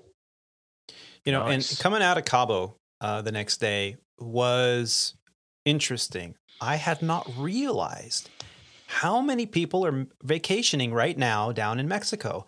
Yeah. The ramp at the airport, the the the, and this is the the international airport there in Cabo, was Yeah. so full. There were private jets everywhere, they, like parked like nose to nose in, in this like Tetris formation. It's like, how are they going to get those airplanes out of there? There are so many airplanes on the ramp. Even the airlines. We were actually parked on a remote because there weren't any gates available. Really? We- wow. Yeah, we had to have a bus take us out to our aircraft, and the the terminal was amazingly busy Oh, and people were to hear. starting to freak out and and we were like what's going on and we were walking through security and both my captain and I got a ding it's like oh your flight is delayed. You are now departing 30 minutes prior to your scheduled departure. And we were like wait Prior. what? Prior? How is this possible? And and then we got to ding your flight is now delayed. You are now leaving 15 minutes prior to your scheduled and we're like oh, something's wrong. We've been hacked. It's the russians. I know it. I know it. And so we were just like well what are you going to do? Uh, you know we we had plenty of time we decided to go to subway of mexico at the airport there um, had some good guacamole uh, placed on my sandwich. My captain goes, "Man, usually get avocado slices. This is awesome." I was like, "Okay, man." And so, so you know, we we we had our little sandwiches. We walked down to where the the buses, you know, at the gate picked us up, and people were freaking out. They're like, well, Is this flight leaving early? And it's like, they're like, no, it's not leaving early. There's a problem with the system. Well, what had happened was it went down to ATC zero. So the company software, I guess, was kind of going a little bit crazy trying to figure out delays Oh. and and all this stuff. And someone must have been adjusting times on flights that weren't necessarily affected, and so we ended up leaving on time, like Yeah. like normal. But it was a little bit of drama. But when I got out to the airplane, I was pleasantly surprised to see that at Legacy Airlines, we have a couple liveries that are very special. And one of them is very special to me. It's the Stand Up to Cancer livery at Legacy on the 321.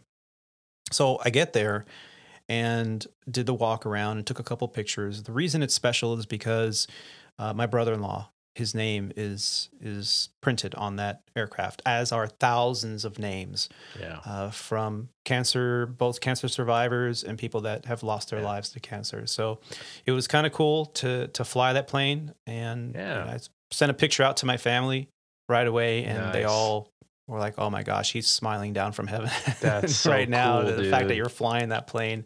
Yeah. Uh, so it was cool fl- flying out of there. Not a big deal. We did have a single engine procedure that we plugged it into the secondary flight plan that uh, in, in the Yeah. event that we needed it, but not a big Yeah. deal. Uh, we hadn't realized that it was an ATC zero event in Dallas. We actually flew from there to Phoenix, and somewhere en route, people were talking about it. Yeah. Um, and Rob, you said you missed it. I did. You, you didn't. Uh, you weren't flying that day. was not flying that day. I can't even remember when that was. I think that was uh, the 30th. So the day before I think New so. Year's Eve. So yeah, that that was uh, the day they went ATC zero, and uh, you know that that's a big deal. That happened in the Fort Worth Center location. So the folks that actually handle the traffic in the air route traffic control system for Fort Worth airspace. So that's pretty much the whole state of Texas, which is huge. Yeah, it's probably a you know just shy of less than a half or a quarter of the country. So Yeah. And there's an, an article that I'll put in the show notes from the Dallas Yeah. Morning News uh, that came out that uh, was entitled The FAA Temporarily Halts Flights at DFW and Dallas Love Due to COVID 19 Case right. at the Regional Control Center.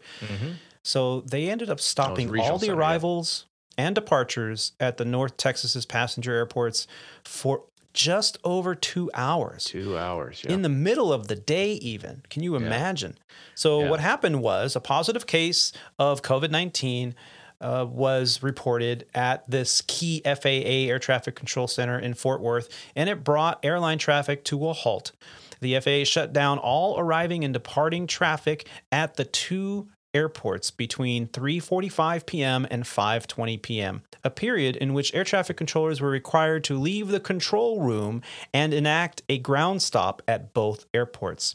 A set of unique circumstances included a positive COVID-19 test and a and convective weather, so there was some weather involved as There well. was, yeah. The combined to cease the air traffic and create delays in and around Dallas Fort Worth late in the afternoon, said a statement from an FAA spokesperson, uh, Elizabeth Cory. And due to a thorough and expedited cleaning, the FAA quickly resumed operations with the Fort Worth Air Traffic Control Center, and they were back online in less than two hours. So, from what I heard, was someone that had worked in the center within the previous few days tested positive. So Because of that, they had to do what's called a level three, three cleaning. cleaning. So doesn't that? Don't you? Aren't you guys curious? You know, it's a federal facility. Facility. Facility. I got that out. But don't you think they would have some kind of cleaning protocol in place already? Uh, you know what I mean? I mean, we Yeah. we go through our planes now with you know a lot more um, attention to uh, cleanliness than we did before. Um, so if you know, if you go to this air air route traffic control center um, or approach approach control facility, and wouldn't you think they would have some kind of protocol already in place where things are already being cleaned on a regular They basis? probably do. Whether I it's mean? considered And if- level one, you know. and if but- the guy was tested three days ago or tested positive and he worked there three days ago or two days ago, that you know it had already been cleaned up, to, up to that point. You see what I'm saying? yeah, I mean, you know, I- Well- I, could see if the guy was working working a scope, and right then and there went, ah, I feel sick. I'm gonna go uh, get tested. You know, maybe Right. that's what happened. They, they didn't report it like that, but that could have happened. Uh, I- and Um, I'm thinking the decision was kind of based upon the fact that, according to this article, there have been about 22 COVID 19 cases among employees at that FAA Air Route Traffic Control Center Yeah. in Fort Worth. The facility is just south of the DFW airport near the American Airlines headquarters. Yeah. These types of facilities shutdowns have been happening routinely during this COVID 19 pandemic, and several large airports have had more than one such shutdown. So, Yeah. whatever their decision was, it had to have been, Yeah. I think, pretty dire Yeah. that they decided to do this Yeah. not during a scheduled cleaning, but to just cease all operations and clean it. we had I a uh, we had a dispatcher um, do his uh, you know annual jump seat ride with us Mhm. last year, and uh, this was obviously right in the middle of the pandemic, and um, that was one of the things he was he he told us. He said, you know, we asked him, you know, what's been one of we asked him what's been one of your um, greatest uh, hurdles as a dispatcher, you know, operating in the pandemic. Mhm. And he says it's planning for the unplanned air, uh, tower closure or route facility closure. He said there's there's air air traffic control centers that closed down that were closing down in the middle of the night, Yeah. like uh, Kansas City Center or um, uh, I, I forget which one he he he shared with us, but he said they would you know they'd have these red uh, so much red eyes but late evening flights or early morning flights that cross you know the center of the country or whatever and they'd have they all of a sudden find out that the center's closed and they're rerouting everybody around the airspace. Oh, they wouldn't let anybody fly through the air the, that airspace. And he's like you know they caught us by surprise a few times when you know they they did that and they didn't announce it via NOTAM because it was one of those all of a sudden shut down a facility to clean for level three cleaning. And you know now nobody can go through the airspace, but we didn't plan for it, so we didn't have enough gas to go around the airspace. Yeah. So you know you got guys Fuel diverting- stop. Yeah, we need a fuel stop somewhere. So wow, that's crazy. Yeah, you know, and this whole ATC zero sometimes it can catch a pilot off guard because Sure. you'll hear this uh, over a frequency going uh, this airspace. Like I don't think Salt Lake City was the last one that did ATC zero. The control tower is ATC zero. Salt Lake Airport is ATC zero, Yeah. and people are like, "What's that mean?"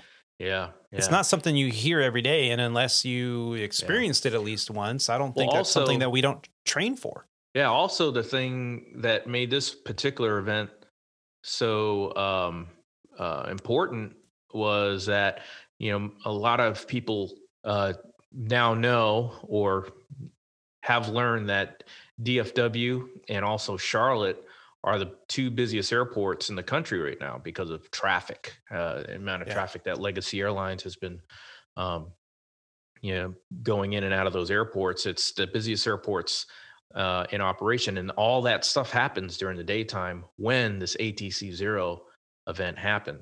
So uh, it it threw a big wrench in the operation. I mean, it was it was rough, and then you add weather to it, which we had, which made it even worse. So I mean, Yep. there was planes scattered all over the system.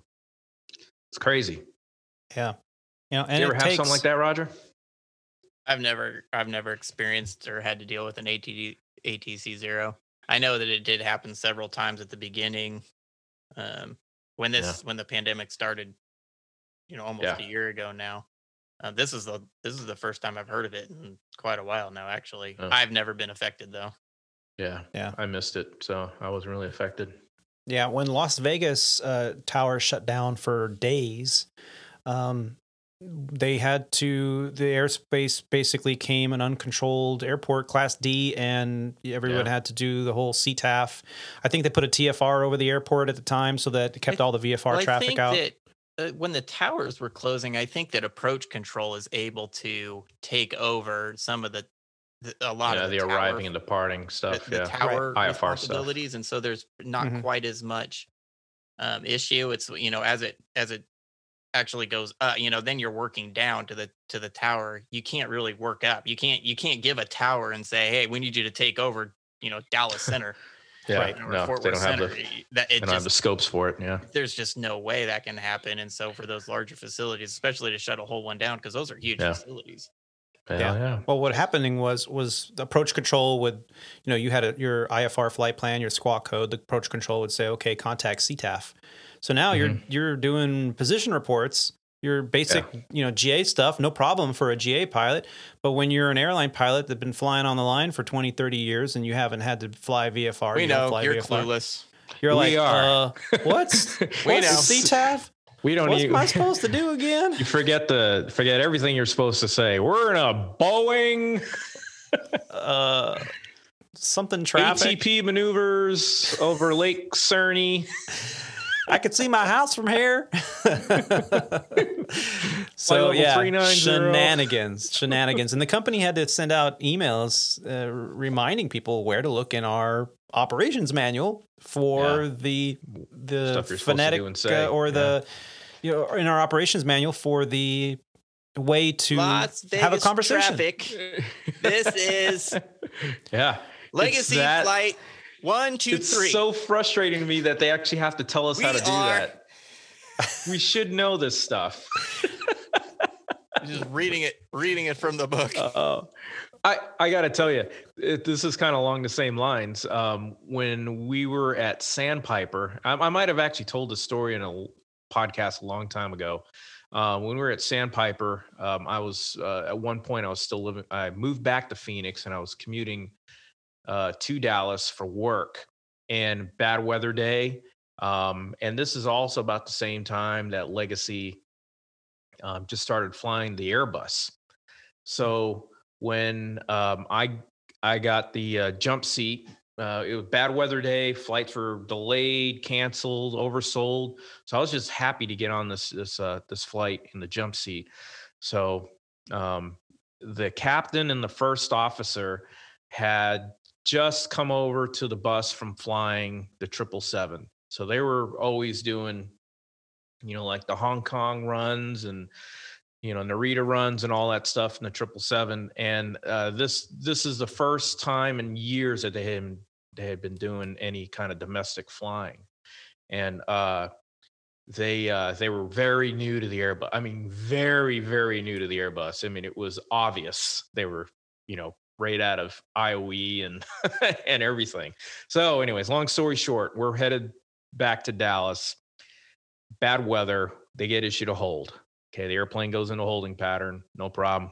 which which was kind of an event because these guys had both went, oh, hold. Do you remember how to program it? I think so. Let me see. So they went down there and got the plane in a hold, and then they figured out that uh, they need to go to an alternate, and the alternate on paper was Oklahoma City. So the captain called the dispatcher and you know talked to him and asked him about going to Oklahoma City, and he was like, "No, don't go to Oklahoma City. They are overwhelmed right now. Um, don't you can't go to Tulsa. Um, what you need to do is divert into Wichita Falls in an Airbus." Well, Wichita Falls is closed on a Sunday night at like eight o'clock at night.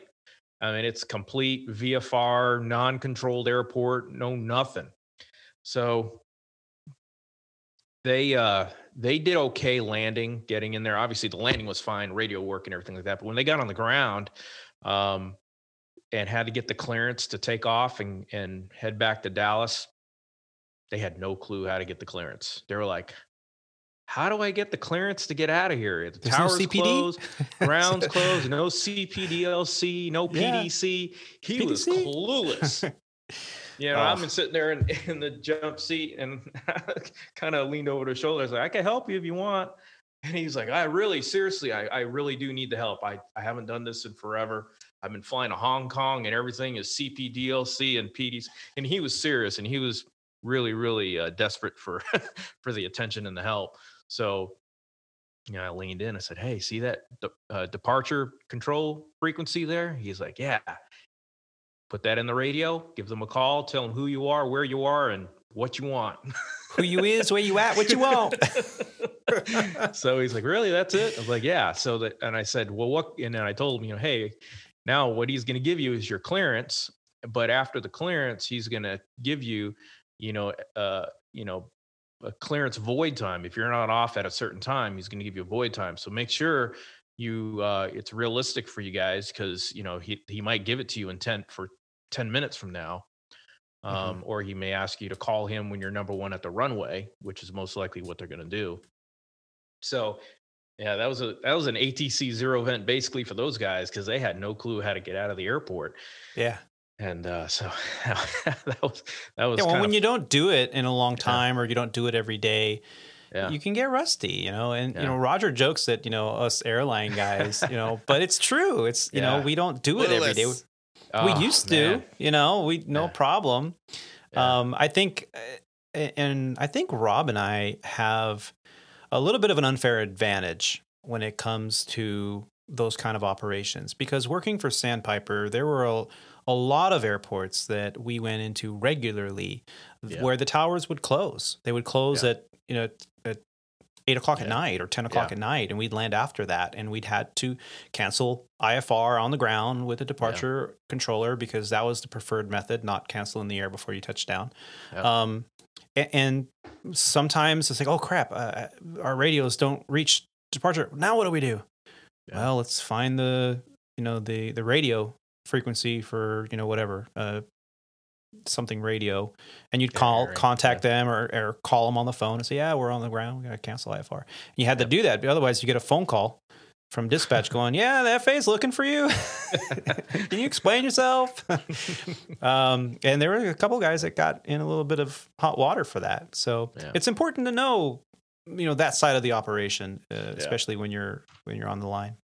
But you know, a lot of things have a lot of things have been affected by COVID, and the last uh, kind of thing that we wanted to talk about is an event that happened on a United flight recently. Uh, I think it was back on December seventeenth or eighteenth. Uh, a man had passed away after having a medical emergency on a United flight. This is an article from ABCNews.com. Uh, dot com. I'll put a link in the show notes.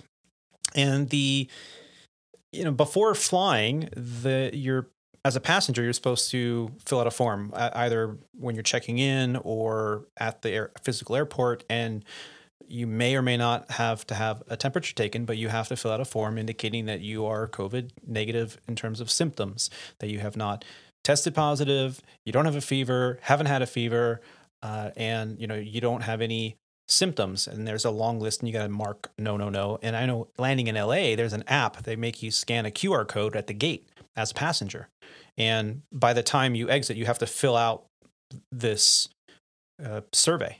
And, and it, that's kind of their way of doing this contact tracing. Now prior to departure you have to do that in a lot of states as well. Well according to this article a united flight was diverted after a passenger suffered a medical emergency and died. United flight 591 as, was diverted to new orleans on monday after a male passenger became ill paramedics transported the individual to a local hospital where he was pronounced deceased the carrier said. According to the airline officials, the passenger's wife told an emergency medical technician that her husband had COVID related symptoms. Officials have not confirmed if the man was positive for the virus. Well, we've now learned that he was. Um, and what had happened was they had this incident in the air. The flight attendants sprung into action. They ended up doing CPR on this individual. And of course, the studies have shown that when you're doing CPR on a COVID positive patient, you are mask off, obviously, and you're spreading this air that's in the lungs around a confined space with other people. That's why it's so important that if you have symptoms, you think you may have symptoms, or you've tested positive, that you do not fly. Because if anything were to happen, first of all, you're you're you're not allowed to fly. But if anything Cameron Roberts was a passenger on the flight. He described a chaotic scene in which fellow passengers rushed to help the man in distress. They had him on the ground in the center aisle, Roberts said. They were still giving him CPR when they were touching down. Roberts and his fiancee said passengers gave the man chest compressions and mouth to mouth, believing he was suffering from cardiac arrest. Rob United said it has been in contact with the Center for Disease Control and Prevention and is sharing requested information with the agency so that they can work with local health officials to conduct outreach to any customer that the CDC believes may be at risk for possible exposure or infection during that flight. United requires all of its passengers to complete a ready to fly checklist before checking into a flight, which prompts them to acknowledge that they have not tested positive for COVID 19, nor have they had any related symptoms in the past two weeks. We implore passengers not to travel if they have been diagnosed with the COVID 19 or have COVID related symptoms. If in doubt, the best option is to get tested, United said.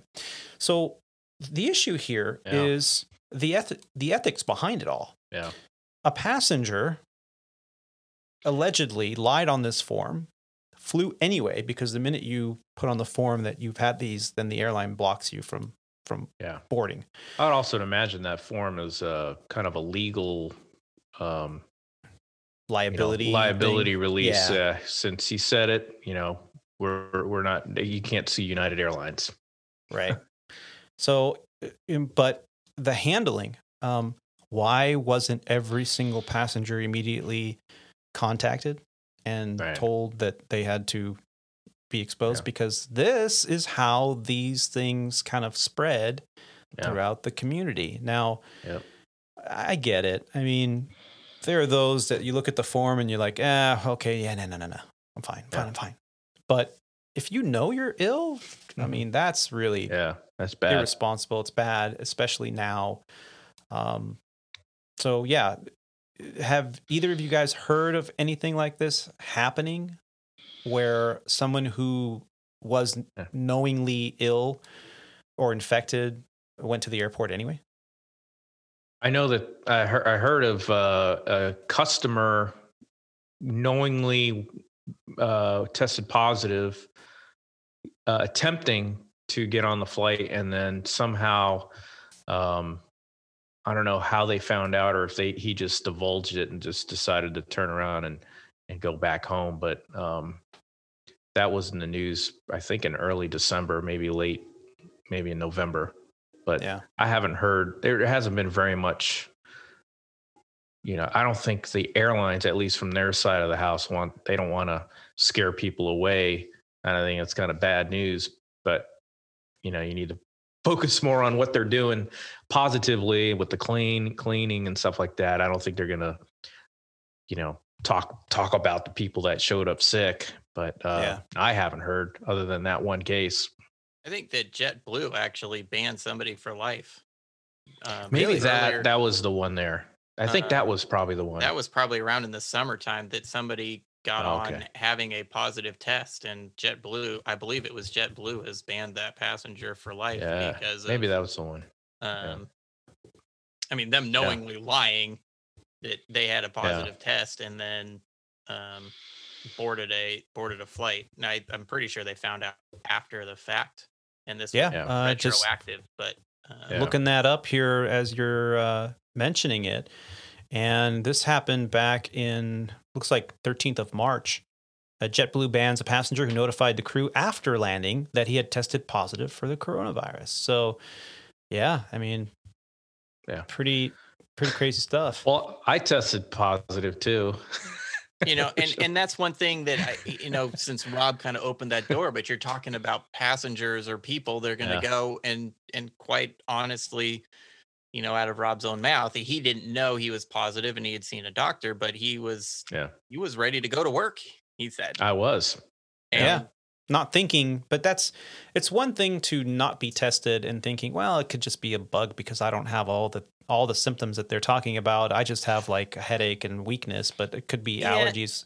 And that's a And really another to be unfortunate thing about this guy on United that when he says, "Well, I've lost my t- sense of taste and smell," I mean that's kind of one of our hallmark. I mean That's that's, a hallmark symptom. I mean, I and, think so too. you know, and I don't want to. I mean, obviously this this guy is is now deceased, and I don't want to, you know, Yeah. bag on him too bad. I- I- This this whole thing is such a.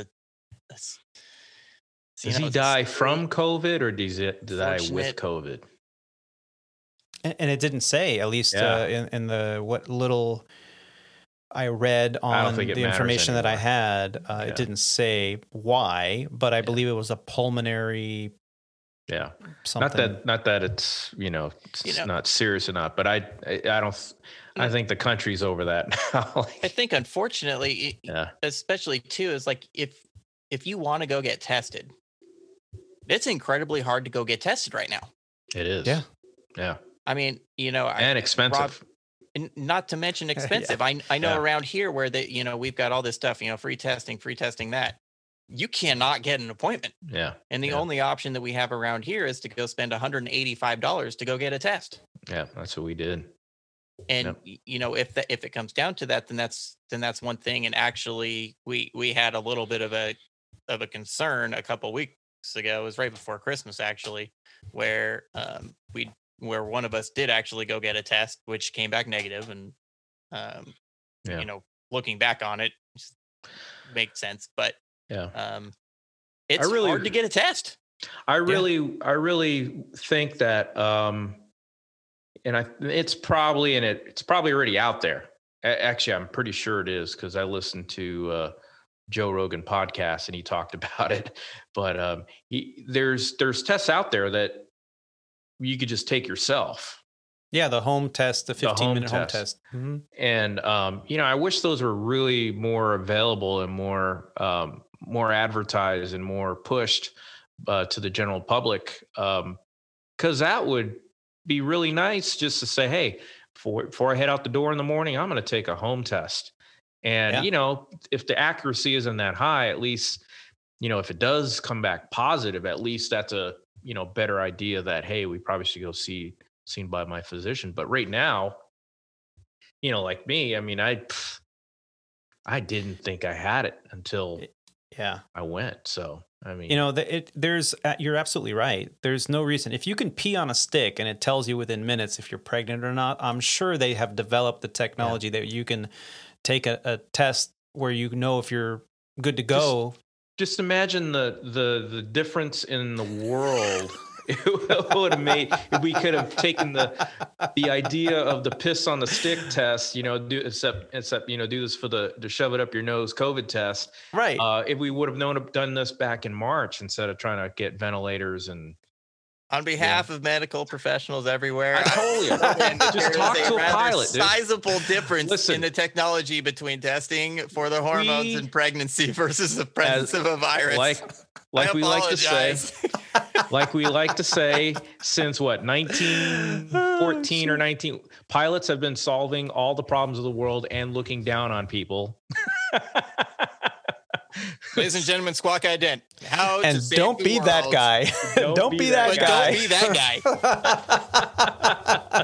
guy. oh man. Well, That's let's wrap it up today with uh, some some interesting news that we got here at Legacy Airlines. Um, recently, a news blast came out indicating that we were going to be training the way we do our continuing qualified uh, training or t- continued uh, qualification training. Uh, at Legacy, we're on what's called a nine month cycle.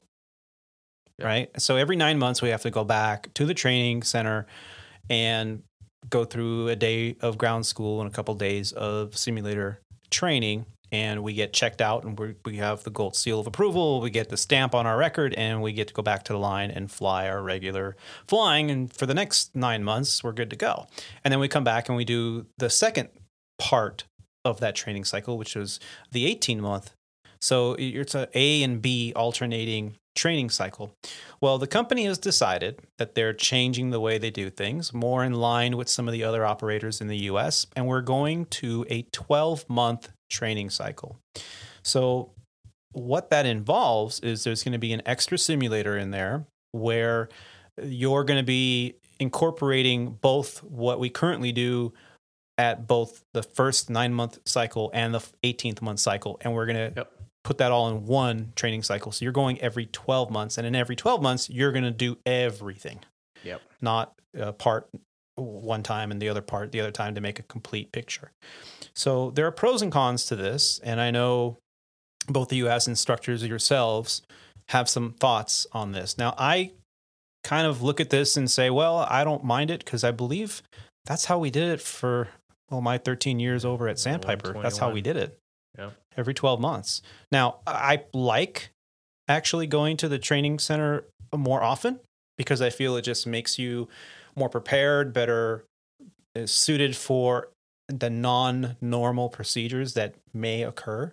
Uh, so if you do a V1 cut every nine months, I think you'll be better prepared for that scenario if it ever happens in your career.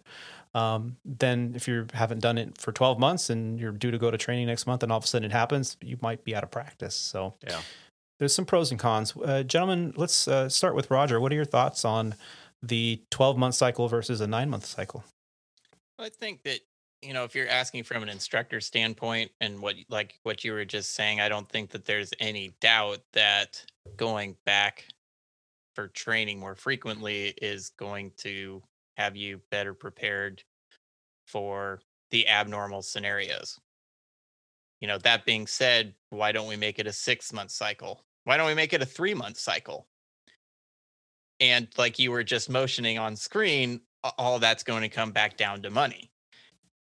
If you can then go legally and turn your nine month cycle into a 12 month cycle, that will then save you money. And the the drawbacks to that in the real world, how often do you experience a V1 cut? Not all that often. And so from a an operational standpoint, I eh, like it, I guess it makes sense, nor would I and it it makes sense and at the same time i would not feel i do not feel like this is going to in in your particular case your airline's particular case i do not feel at all one bit one small iota that it's going to make your airline more unsafe simply because you guys are going to be going in 12 month cycles rather than 9 months and so for and because of that from a company standpoint and a monetary standpoint you know i can definitely see see why they would do that Yeah. And Rob, what do you think? Yeah, I, it doesn't matter to me. I I think nine months, six months, twelve months. Um, I, I wouldn't go any longer than twelve months between training cycles. I think that's long enough. Um, but yeah, to me, it it doesn't matter. Um, I I'm kind of like you, where I look forward to going to the training center. Um, on those on, on those cycles um, Yeah. because it does get me in the books and when you get there you are um, um, you know briefed about the hot topics of your your aircraft and the company and the trends and stuff like that stuff that um, you can definitely learn from. Um, i i really and you know this is just my my opinion and i know it's logistically impossible. Um, the way I would do it, if I, if I were if I had if I had the uh, the steering wheel on training and and and the powers to do it, I think it would be the best way to do it would be based on recency of experience. You know, Oh. it you know you, you, there's you know there's some kind of a uh, um, kind of like a liftover drag chart, and whenever you meet a certain time and uh, in in in the aircraft and time in in you know in in months or periods then you Mhm. have to go to training so the longer the the least you fly the airplane the shorter term you know the shorter in time you have to go to training where and then but you know maxed out at at, at maybe a year so Oh. but you know for something like that for us it, it that logistically with 15,000 pilots would be Yeah. probably just the worst That'd be a So time and type logistical- would be a deciding factor.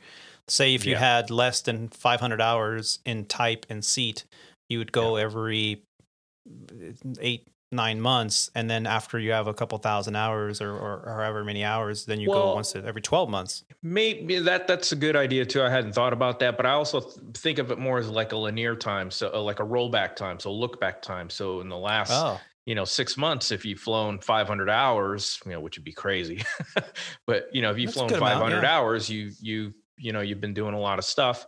Yeah. You know, your your training cycle can be spaced out a little further apart. But if I you know see. you're like on on a zero time line or or um, you know no time no nothing and you haven't done anything well let's face it those Yeah. guys can come and fly you know one hour every three months um, and, Yeah, and and be pretty much be current but then i would think their training cycles should be shorter because they're not anyway that's just my personal oh, that's a great that's a Yeah. great thought. I, I hadn't thought of it, and that would be Yeah. actually a- an interesting uh, yeah maybe concept it's to take a look at the stats on that and see how And I- effective that would be. and I think that's kind of, you know, in in a super, you know, detoured roundabout way of our quarterly training on the EFB. You know, Mhm. but that doesn't replace the simulator time, the hands-on, the Yeah. you know, the dimensionable skill stuff that Yeah. you know, uh, you know now especially now on the seven three we we brought back uh, recall items, you know, memory items. Mm. So, you know, and there's one on there that's that's that's quite a mouthful. So, Yeah. um, that's that's the one to uh, the runaway stabilizer one for the max. Yeah. So I'm still trying to regurgitate that one out by yeah. memory Do you have your max training scheduled yet? on the 18th. Yep. So you, oh, so we look 18th. forward to So hearing uh, more about that. Yep. Yeah. Yeah. Now, I, I think it makes sense that this is happening now. Uh, now, this doesn't go into effect until after March of 2021 at Legacy Airlines. So Right. there's some time. It's not like it happens immediately. Um, and what happens in March? Well, we do have a logistical issue right now because we've got guys that have been out on furlough that if they've only been on furlough for 30 or 60 days, technically they should still be current even with their landings. And all they have to do is just come back to the line. If they've been on a leave of absence for, say, six months, now they're going to have to go back to the schoolhouse, get probably not only current, but maybe there's some kind of something else going on. I really don't know on what the the logistics are on that. Have they have to other than get three landings in and then they're good to Yeah. go, or if they get a little extra ground time or sim time, whatever it is. Yeah. But what you're going to have, at least what they're anticipating, is a lot of movement, a lot of possibly new hire classes starting up again. I heard. Yeah. Uh, and I know at the regional level, I've had a few regional pilots tell me that they've been talking about uh, starting up hiring, new hiring again. Yeah. Um, and I've I read heard a a few legacy carrier was going to do that too. I forget which one Yeah. meant announced that. I mean, it was United or um, I don't know. I can't remember. But yeah, some somebody one of them, announced. yeah, some- yeah. that they're next they're looking at. Uh, I mean, next month. getting applications. Yep. Uh, Yeah. Looking at applications. So, so yeah, there's there's that, and of course, you know what we've been saying the whole time that that this is a cyclical part of the industry. We're hoping that this vaccine gets rolled out and then people come back Yeah. to flying. They're going to Mexico. I know that we added a bunch of flying, and their flights Yeah. are full. So you know who knows where else Yeah. we can start going as soon as people start having this proof of vaccine with their yeah. whatever they're calling this new passport that they have to have, this mobile passport on their cell phone that shows Yeah. that they've either had the vaccine or they tested negative, and then they can do international flying Yeah. into the EU approved countries. So Yeah. all this is is going to be a logistical nightmare to get pilots qualified on whatever aircraft they're they're going to be either moving to or new hires. And so to go to 12 month cycles is going to free up simulator time. Yeah, yeah. And to, it- most and a lot of people don't realize um, that to to get the crews trained up again and qualified uh, isn't just a flip of a switch. It's a logistically, uh, scheduling wise, it, it takes months um, uh, for that to happen, especially Yeah. with with recalls. You know, I mean, they have to be in seniority order, and you know, then you have to schedule them, bring them in, free up the seats, the sim times who are already maxed, you know, pretty much maxed out because of the cycles we've had now with all these guys going through. So I mean, it's it's it's a pretty big deal. But the good thing is along those lines is that companies um, have seen and reported an uptick in in bookings for this year. Uh, Yes. Even the foreign carriers have. So with that kind of uh, you know being the you know the goal to get more people flying, we need to be ready to respond with our pilots and our flight attendants and everybody uh, trained up and in position and ready to go. Yep. When when that when we when we need them. Yep. And kudos to the flight attendants that also got recalled and all the other employees. You know, this is Rock a big on. was it 30,000 employees in the airline industry that at Yeah. one point or another were furloughed or affected by this uh, I don't know about you. Tony, but I really miss those newer flight attendants. those those uh just they were they had just a different kind of um you know energy. Can I get you guys anything? Can I get you a water? Can I get you a coffee? So Yeah. nice. Halfway through the flight, ding! You guys doing okay? You still Yeah. you want some water? Do you, do you need any, you need a break? You need to take a bathroom? Yeah. No, I mean- so we're flying with some senior flight attendants that I just had from a you never hear from them. 32 year flight attendants and they were great. I mean, uh, Yeah. but they have 32 years on the job back on reserve. Yeah. 32 So how happy are they? They're miserable. Yeah, they, They- don't I mean- offer they don't offer anything. They're like, just shut up and stay in your hole. Yeah. Don't These- bother these- me. Yeah, these people were were good. I mean, you know, we do see that. we do see that for sure. But Yeah. uh, they the these this these crews were were they're great. They're wonderful. But you know, they're they were just you know such a shocker to know It's a different atmosphere. 30 Yeah. years. It's good when there's a mix. You have your your senior flight attendants mixed with your junior flight attendants, and it just it's a little bit more laid back, and everyone kind of there's always the new person, and you know. Uh, Yeah. But now it's like everybody's not only are they senior, but they like they might be not happy with Yeah. everything the- their, their how their life is affected, and it, it shows. Yeah. One of their short-term um, concerns was they didn't they didn't know the the reserve system. They didn't know how to proffer or uh, Mhm. they didn't know some of the work rules around reserve. So that so that made it kind of like when pilots uh, have been flying airlines for years and decades, and all of a sudden they have to go into an uncontrolled, field at night, airfield. and they don't know how to turn on the runway the lights lighting. because they haven't done it. Five clicks. How long does it stay on? Fifteen minutes, something like Click, that. not click, click, click, click, click. I remember. or this runway is dark. Oh, I I- forgot to turn the lights on. Sorry. I remember one of the first uh, Sandpiper flights flying across the country at night.